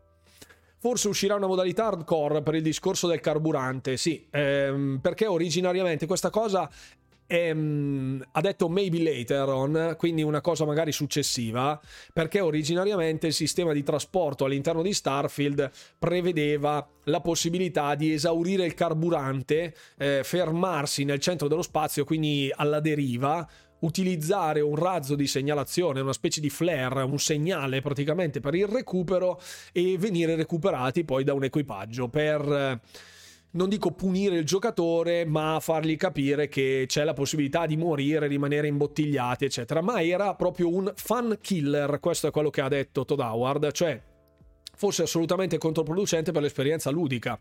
Non era divertente da fare una roba del genere, quindi ha preferito lasciar perdere e ha implementato un sistema dove c'è un serbatoio che dà la possibilità di girare entro un tot di raggio. Ecco, da un, da, da un raggio di esplorazione, ecco, una roba così. Starfield è il mix tra Elite Dangerous Star Citizen e un, piccolo, e un pizzico di Mass Effect. Shaker il tutto, ecco il titolo Bethesda. Speriamo che prenda il meglio di tutti i brand, ovviamente. Ecco, qui parlava anche dei robot, quindi eh, Vasco che abbiamo visto in determinati trailer sarà il nostro robot di utility, quindi un robot di utilità che ci consentirà di eh, fare magari delle operazioni al posto nostro, un po' come se fosse un companion classico dei giochi di ruolo Bethesda, eh, ma ci saranno anche dei, dei robot nemici da combattere. In merito ai sistemi solari, ha detto che ci saranno chiaramente dei, dei, dei pianeti centrali sui quali verrà costruito, che, che verranno costruiti ad hoc, quindi mediante l'uso come di tessere, faranno in modo di realizzare diversi biomi, intrecciarli fra di loro e poi spalmarli intorno al pianeta di riferimento, quindi molto interessante. La cosa dei mille pianeti ti preoccupa parecchio, 100 fatti bene non bastavano, ecco il discorso dei, dei pianeti che ovviamente è stato, ehm, cioè che è percepito come un ah, ci sarà pieno di roba che fa schifo, ehm, cioè di, di, roba vuota. Non, non, dimentichiamoci che appunto il nostro sistema solare, come lo conosciamo noi, solo il nostro ha eh, strutture, fauna e flora, tra virgolette, rigogliosi e che vanno a creare degli ambienti ospitali e gradevoli all'esplorazione, mentre nei, negli altri pianeti del nostro sistema solare o sono delle masse di gas enorme o delle, dei pianeti rocciosi eh, completamente inospitali. Quindi è, è anche giusto che sia così. Non deve essere per forza un hard science fiction, quindi perfettamente in linea con la scienza, ma eh, deve essere quantomeno verosimile. Oh, grazie mille Simone per l'abbonamento. Ciao, benvenuto a bordo. Esatto, esatto, esatto. Assolutamente sì. Quindi eh, dei mille pianeti che ci sono, divisi in 100 sistemi solari, è sicuramente un numero, diceva proprio Todd Howard, per loro sarebbe stato facile, fra virgolette, fare una, un tasto in più e dire facciamone 10.000, oppure facciamone 100 e basta sarebbe stato banalmente solo un numero, perché poi vengono progettati, grazie mille per i 5 bit, come procede al sito, tutto a posto. Eh, sarebbe stato solo un numero da aggiungere per generare più o meno pianeti, però credo che come misura ci stia. Ecco, forse mille sono tanti, io non li vedrò probabilmente nemmeno mai, però uno che ci finisce dentro con tutte le scarpe, calcolando che appunto ancora oggi Skyrim è giocatissimo, si scoprono ancora un sacco di cose, un sacco di dettagli, sempre su Skyrim, nonostante sia un titolo di 11 anni fa, mi aspetto che Starfield, se sarà ciò che veramente, ciò che davvero promette, sarà giocatissimo fino al 2030 come minimo. Quindi oggi che si hanno anche molte più risorse anche di accessibilità sui contenuti, su che cosa contiene un gioco, eccetera, eccetera, e la possibilità di potenziarlo costantemente, quindi anche vari DLC e quant'altro, per me ci sta. Un mondo, un universo così vasto ci sta. Molti pianeti secondo me non saranno neanche stati svilu- svi- visitati dagli sviluppatori stessi, li ha creati la IA e ciao, come viene viene, ma questo sicuro, l'ha detto anche lui, i, i pianeti sono da una parte eh, proceduralmente generati e degli altri sono dei pianeti dedicati. E basta.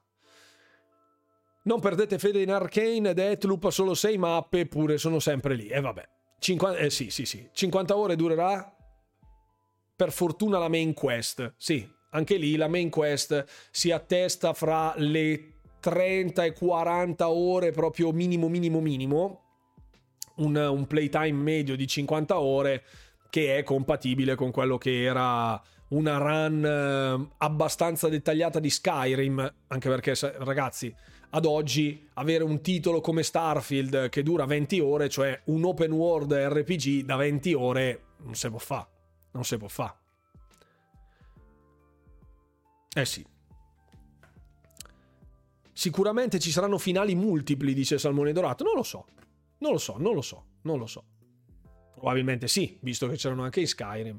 Comunque, ehm, vediamo gli altri, i robot di utilità e dei nemici l'abbiamo visto. I legami e le romance. Ecco, sulle romance ci sono dei, mm, dei momenti molto interessanti, ovvero come vengono gestite le relazioni, non c'è più amore e odio, ma c'è una scala di valori e il nostro partner potrebbe risentirsi e mandarci a quel paese, fra virgolette, quindi arrabbiarsi con noi, farci capire che non vuole dialogare con noi, quindi precludere lui eh, la possibilità di dialogare. Quindi non è che facciamo come è sempre stato, del tipo vai, massacri un intero villaggio, stermini tutti, ammazzi le guardie, hai una taglia sulla testa di migliaia e migliaia di monete d'oro, arrivi a casa come se nulla fosse, la mogliettina ti prepara il piattino con il tuo buff per prenderti il bonus e poi te ne vai.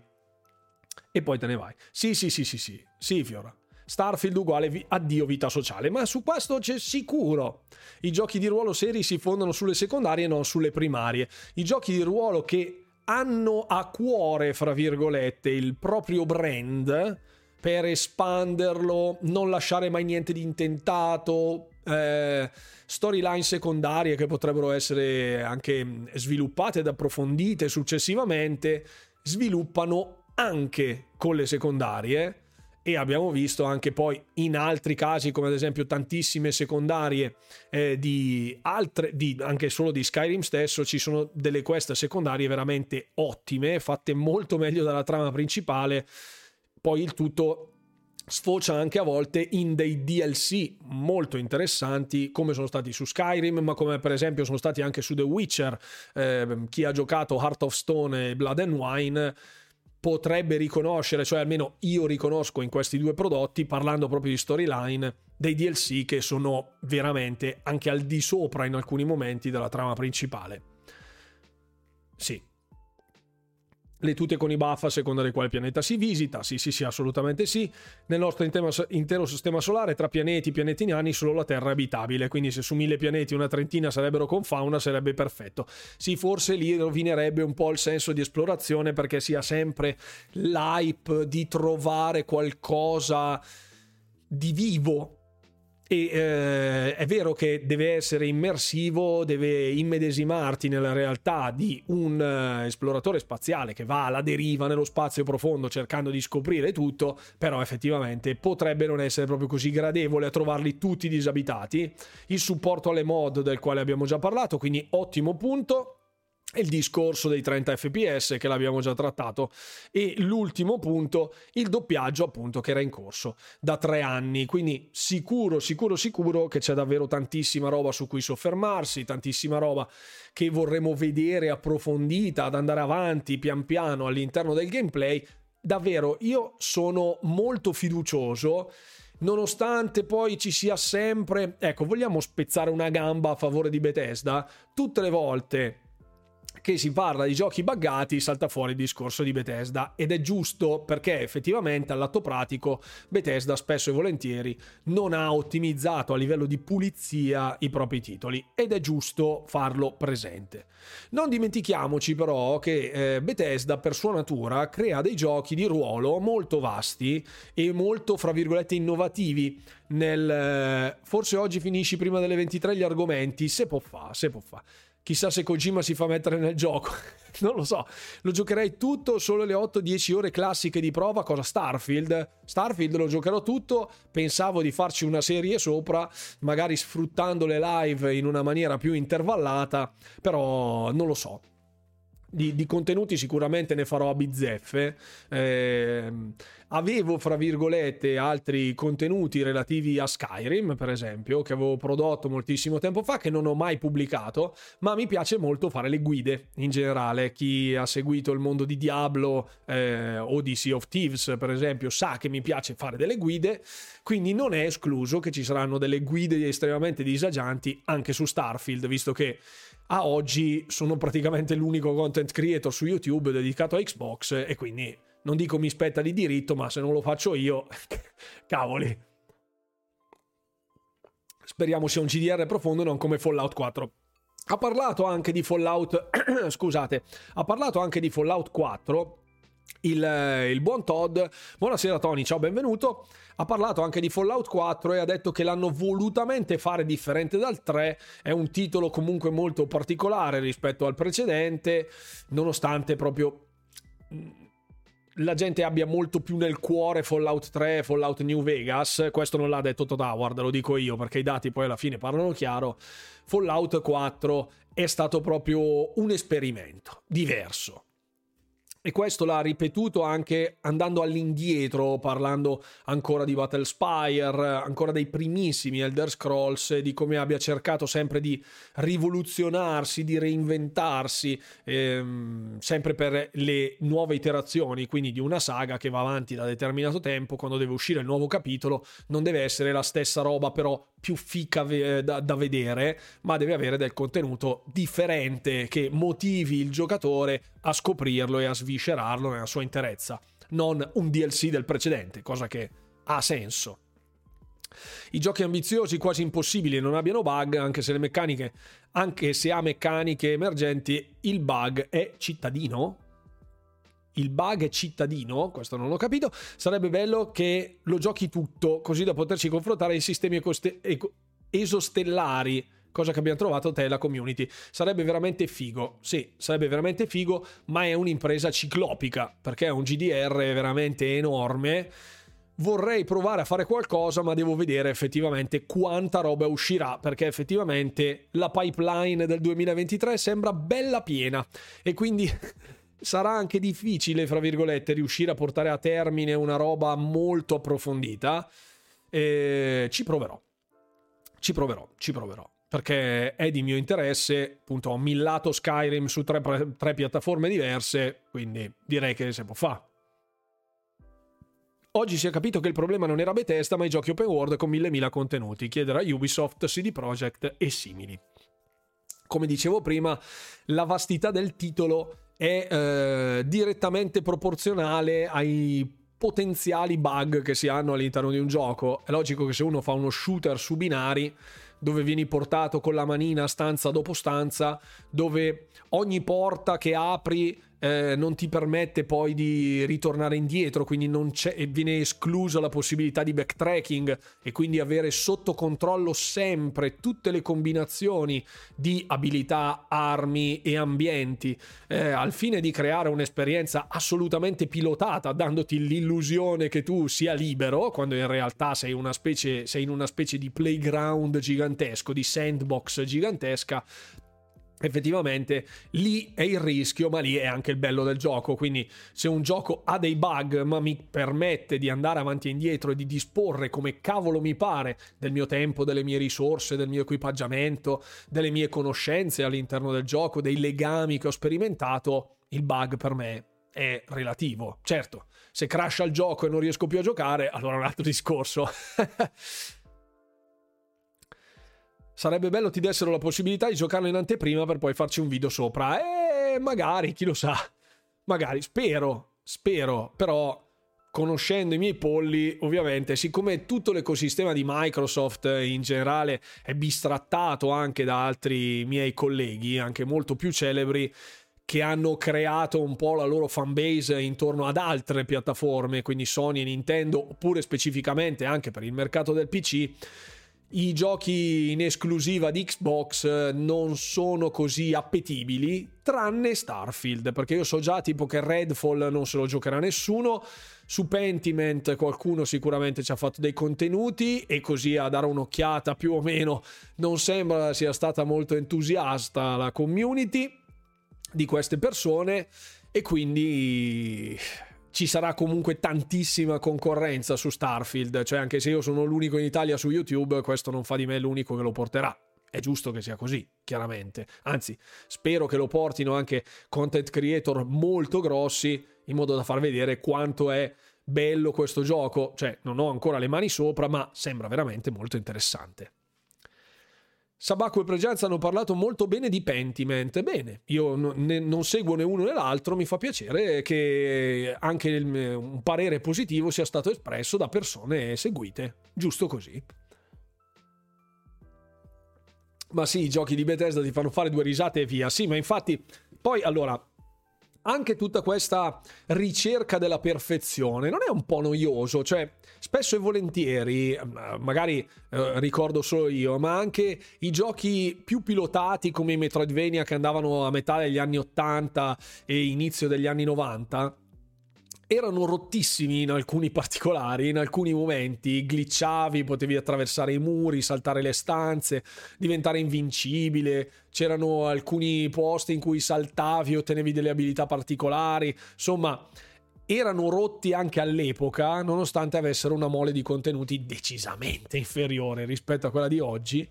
Quindi, ma erano comunque belli lo stesso, quindi siamo diventati esigenti al punto di essere noiosi. Ecco, alla fine uno trova un bug, certo, ripeto, se il bug non è invalidante che rompe l'esperienza di gioco e da lì non puoi più andare avanti e devi buttare via magari 40-50 ore di gameplay, allora no.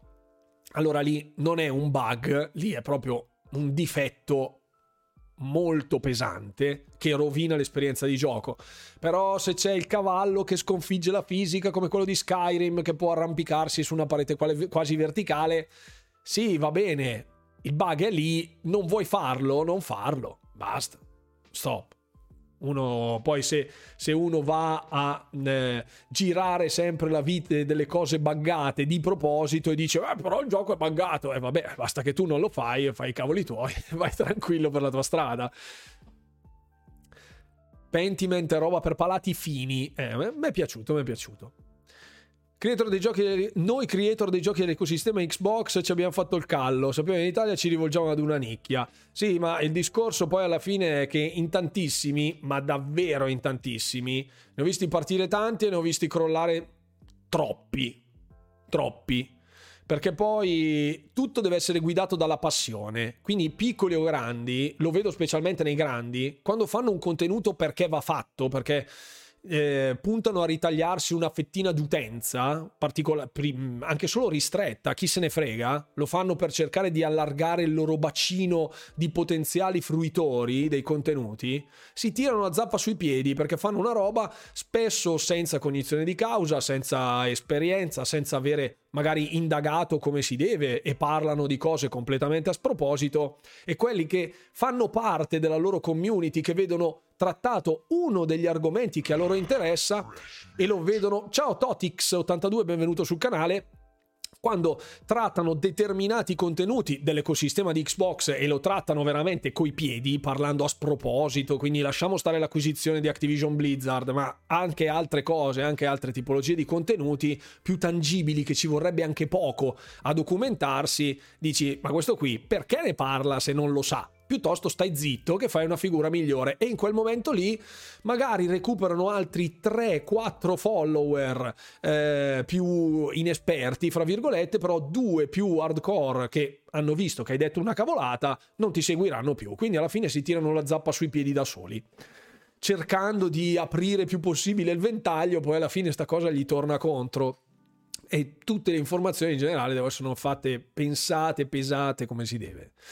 Rispetto a Skyrim vedo delle animazioni molto migliori comunque. Beh, sì, in Skyrim i personaggi molto più ingessati nei movimenti, comunque era un titolo di 11 anni fa Skyrim, quindi un progress sicuramente c'è stato. Ecco anche il discorso della creazione della, della nave è molto interessante per me, sono sicuro che riserverà delle sorprese perché è un po', è un po il nuovo house building, però il nuovo spaceship building mi, mi ispira, mi ispira. Infatti dice potenza, motori, scudi, armi. Vedremo, vedremo. Anche le battaglie spaziali sono interessanti, credo, credo. Banalmente i primi giochi ro- eh, Pokémon sono tutti rotti, sì, sia contando i glitch che le meccaniche. ovvio, ovvio. Ovvio, l'esperienza che abbiamo un po' tutti. Gli speedrun di Elden Ring in 6 minuti con bug assurdi, ma io ho visto una run di Doom Eternal di 2 minuti e qualcosa. Cioè, dove entri in una zona, salti, fai un determinato tipo di salto, entri nel, nel, vuoto, cioè vai oltre le pareti, glitchi praticamente la parete, prendi e te ne vai. Cioè che, che risultato è? Non serve a niente. Fantastico. Voglio un'astronave a forma di, di, drago. Chissà se fa anche Fusroda. Chi lo sa. Elden Ring la cosa più divertente è creare le build rotte per sbriciolare i nemici. Anche qui è davvero il fatto che ci sia le potenzialità per rompere un gioco è, è, solo una delle possibilità in qualsiasi gioco, specialmente quelli che oggi specialmente ne fruiamo a, veramente in grande quantità, come il roguelite per esempio, ci sono tutto ciò che è basato su una build spesso ha una combinazione particolarmente efficace che sbilancia il gioco. Finire il gioco con quella combinazione, sì, hai finito il gioco, ma hai fra virgolette aggirato un problema, quindi è come se avessi messo in modalità facile il gioco eh, io di proposito, quando ci sono dei titoli nuovi che escono, non vado a cercare bug, glitch, modi per accelerare l'esperienza di gioco, anche se fosse il grinding, proprio per evitare di rovinarmi l'esperienza così come l'hanno pensata gli sviluppatori. Magari arrivo alla fine di una run di un gioco di ruolo dopo 35-40 ore, tipo Starfield, faccio per dire. Mi faccio tutta l'esperienza dritto per dritto e dopo dico ok, sicuramente mi sarò perso mille mila robe in giro. Allora poi vai a vedere tutto il resto, ti fai le build in un modo particolare, eccetera, eccetera. Però io sono più per l'approccio diretto, senza andare ad informarmi troppo prima su cosa è meglio fare, cosa non è meglio fare, an- lasciandomi guidare dall'istinto. Ecco, decisione di pancia. Che classe è migliore per iniziare? Dove vanno messi prima i punti? Dove... No, no, no, no, vai libero. Come vuoi. Almeno io me la vedo così. Ormai fare il content creator è molto complicato anche se sei bravo e non solo lato Xbox. E fare il content creator è un casino. È un casino perché poi io ho già un, un, documento con tipo 25 news che tratterò domenica, nel video di domenica sempre polemica.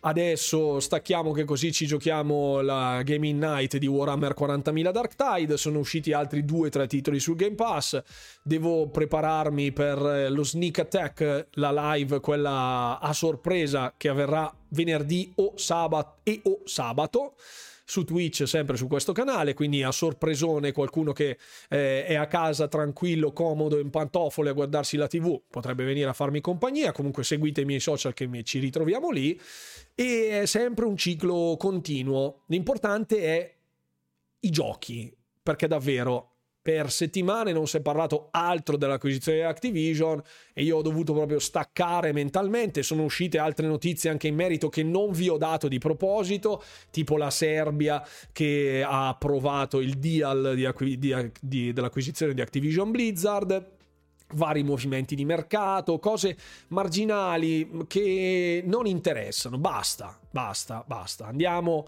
andiamo avanti proprio dritti per dritti, basta. È un appuntamento fisso, domenica sempre polemica. Ti ringrazio, ti ringrazio. Grazie, i video sono fatti benissimo, pensa che io non ho nozioni di editing di alcun tipo e faccio le cose un po' così a sentimento e ogni tanto lascio dentro delle cazzate nei video, cioè magari ho scritto sbagliato, ho messo il logo sbagliato, perdonatemi però ogni tanto è un casino. È un casino, è un casino. Allora, eh, un'altra informazione che volevo darvi, non per amnesia, ma un'altra cosa, c'è un timer su Code Mystics, un timer che cita 5 ore 48 minuti e 14 secondi e Code Mystics ha pubblicato questa immagine sulla sua pagina Twitter. Quindi qui si vede chiaramente TJ Combo, che è un personaggio di Killer Instinct, nei cabinati, alcuni si sono apprestati a indagare in lungo e largo il sito, cose, infatti che era questo qui, vedete, che viene citato all'interno di questa foto. Ci sono tre gettoni, questo è un cabinato con Killer Instinct originale, non lo so. Non lo so, vedremo. Vedremo. Però questo è quello che è stato pubblicato. Un'ultima novità riguarda la possibilità dell'arrivo di Monster Hunter all'interno del Game Pass. Ehm, allora, questa notizia è passata su vari siti. Ora questo è il risultato, cioè che la pagina non esiste più. È rimasto solo un articolo di Windows Central che aveva riportato inizialmente questo rumor e aveva dato come possibile finestra di lancio il 2023, l'inizio del 2023, i primi mesi se non ricordo male. Monster Hunter eh, Rise. Monster Hunter Rise. Sì, Monster Hunter World era già arrivato nel Game Pass, ma era uscito eh, parecchio tempo fa ormai. Microsoft e Sony ci saranno al TGA o si caccano addosso per l'antitrust? Ecco, esatto, anche questa cosa qui è l'ennesima disinformazione, ne ho trattato, ho parlato proprio nel video di martedì, ehm, perché in 18.000 sono andati a prendere le parole di Jez Corden che all'interno di un suo che sembra essere visto come il messia ma spara di quelle vaccate che ti raccomando. Eh, durante un podcast aveva detto che aveva sentito dei rumor che dicevano la, la, la, mm, che Xbox non si sarebbe mostrata ai TGA proprio per non dare troppo nell'occhio per il discorso dell'acquisizione, come si vociferava avesse scelto di fare Sony proprio in termini dei suoi showcase, dei suoi state of play proprio per non dare nell'occhio con l'antitrust, ma sono tutte opinioni di singoli individui che non hanno assolutamente conoscenza dei meccanismi all'interno dell'industria, nonostante siano degli insider, ma se si fa una banale statistica di quante cose dicono, di quante ne prendono, in percentuale sicuramente ci può arrivare chiunque, anche sottoscritto. Quindi non affidatevi a queste robe. So che poi è stata replicata, rimpastata, eh, rimaneggiata. Ne hanno fatto mille, mille ricette diverse, sempre con lo stesso contenuto. E alla fine è stato proprio Jez Gordon a dire a Alderslot, che era l'altro insider, eh, l'altro reporter, fra virgolette, di Xbox, di, gli ha appunto detto che le sue erano speculazioni e non erano dei rumor. Praticamente era un modo elegante elegante per dire mi sono inventato tutto e Iderslot ha cancellato direttamente il post perché era basato sul niente. Quindi se continuate a dare adito a questa gente di prendervi in giro, perché è questo che fanno, vi prendono in giro, allora un po' siete anche complici voi di questa cosa. Su tutti i siti, se fanno del giornalismo serio, devono essere citate le fonti. Se un articolo che sia di pincoplayer.it piuttosto che everyocchio.com più che cavolo ne so, eh, nomi chiaramente che voi conoscete, eh, se all'interno di quell'articolo non è citata la fonte o anche è citata la fonte ma non è una fonte autorevole, tipo il famoso post del New York Post, che non è il Washington Post e non è il New York Times, ma una metà che è tipo un blog fatto da quattro ubriaconi, allora molto probabilmente la notizia non è vera. E se ci credete mi dispiace, ma non so che dirvi, cioè loro sono lì per far sì che voi clicchiate e basta. Triste, ma è così. Totix, spero il titolo esca entro marzo per non andare contro un mostro sacro che è Zelda che uscirà a maggio. Anche questa cosa potrebbe avere un senso che io personalmente non avevo valutato perché non avendo Switch non eh, mi sono informato nel dettaglio di quando escono altri contenuti su altre piattaforme perché ho già la testa piena di numeri e date per la roba di Xbox, è un casino.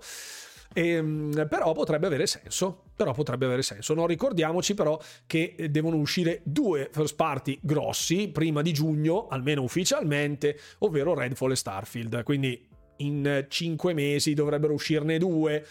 Mi auguro che TGA esca la data almeno di Redfall che ci porta morbidi morbidi verso Starfield. Spero. Fact checking questo sconosciuto. Eh, lo so, però il problema è che siamo anche parte di una società che va a informarsi su Facebook e tutto quello che viene postato tramite foto, screenshot, video ritagliati da... cioè io ho visto un, un leak tramite Twitter eh, dove, che è la mia fonte principale di informazione dove seguo gente che dice le robe più o meno come stanno e quelli che seguo che non sono proprio certi spesso vado a verificare io se effettivamente c'è un riscontro. Ho visto ad esempio tutto il palinsesto titoli che sarebbero stati annunciati ai TGA. Alcuni erano follia pura, quindi davvero, cioè, e sotto quel post c'erano tipo 1800 like e una roba tipo 10.000 retweet. Quindi la disinformazione poi si propaga così a macchia d'olio perché c'è gente che crede alla qualunque. Quindi sì, c'è anche da dire, sono mercati diversi quelli di Zelda e di Starfield, però effettivamente fare un lancio a ridosso di uno o dell'altro vuol dire comunque andare a frammentare l'utenza e perdere la spinta che è chiaramente l'elemento uno del marketing, cioè partire con una campagna di marketing serratissima, spingerla e spremerla finché si può, perché sa già che nei primi 15-20 giorni tutta l'attenzione sarà focalizzata su quel titolo esclusivo ed è inutile andare a fare una guerra con un'altra piattaforma con un titolo completamente diverso che però è seguito o atteso in egual misura. Half-Life 3 confermato, dice mio cugino l'insider. Bravo Fabio M, esatto, me l'ha detto mio cugino. Tranquilli, Starfield esce l'11-11-23, pessimista, stai calmo, lascia passare perché sennò qua avviene il linciaggio. Avviene il linciaggio, io ve l'ho detto. Half-Life 3 uscirà, ma speriamo, speriamo, sarei contento di giocarlo e di vederlo, credici, sì, nel 2013. Bene, bene, Warhammer 40.000 quando esce su Xbox un'ottima domanda. Non si sa ancora. Non si sa ancora. Io sono in attesa comunque di quella roba qua. 5 ore e 40 significa che questa notte alle alle 4.10 dovrebbe sapersi. Non metterò la sveglia, ma domani mattina sarà la prima cosa che controllerò. Perché, ma mi sa di. non so. Un Killer Instinct, qualcosa relativo a Killer Instinct, non credo, il nuovo Killer Instinct. Cos'è la mia sveglia? Tu hai una sveglia così tamarra, bore bore bore? Beh, fantastico, complimenti. Allora ragazzi, partiamo quindi con la live gameplay. Ovviamente salutiamo tutti coloro che ci... Eh, 410 Microsoft conta Platinum. Pasquale, stai buono. Sempre con sta Platinum, mannaggia. Ok. Eh, salutiamo tutti gli amici del podcast, ovviamente che ci seguono, sempre un bacio, un abbraccio, un gesto istrionico a tutti quanti e ci rivediamo sulla prossima puntata del Runcast su tutte le piattaforme Spotify, Google, Google, bla bla bla, tutte cose e buona serata a tutti voi.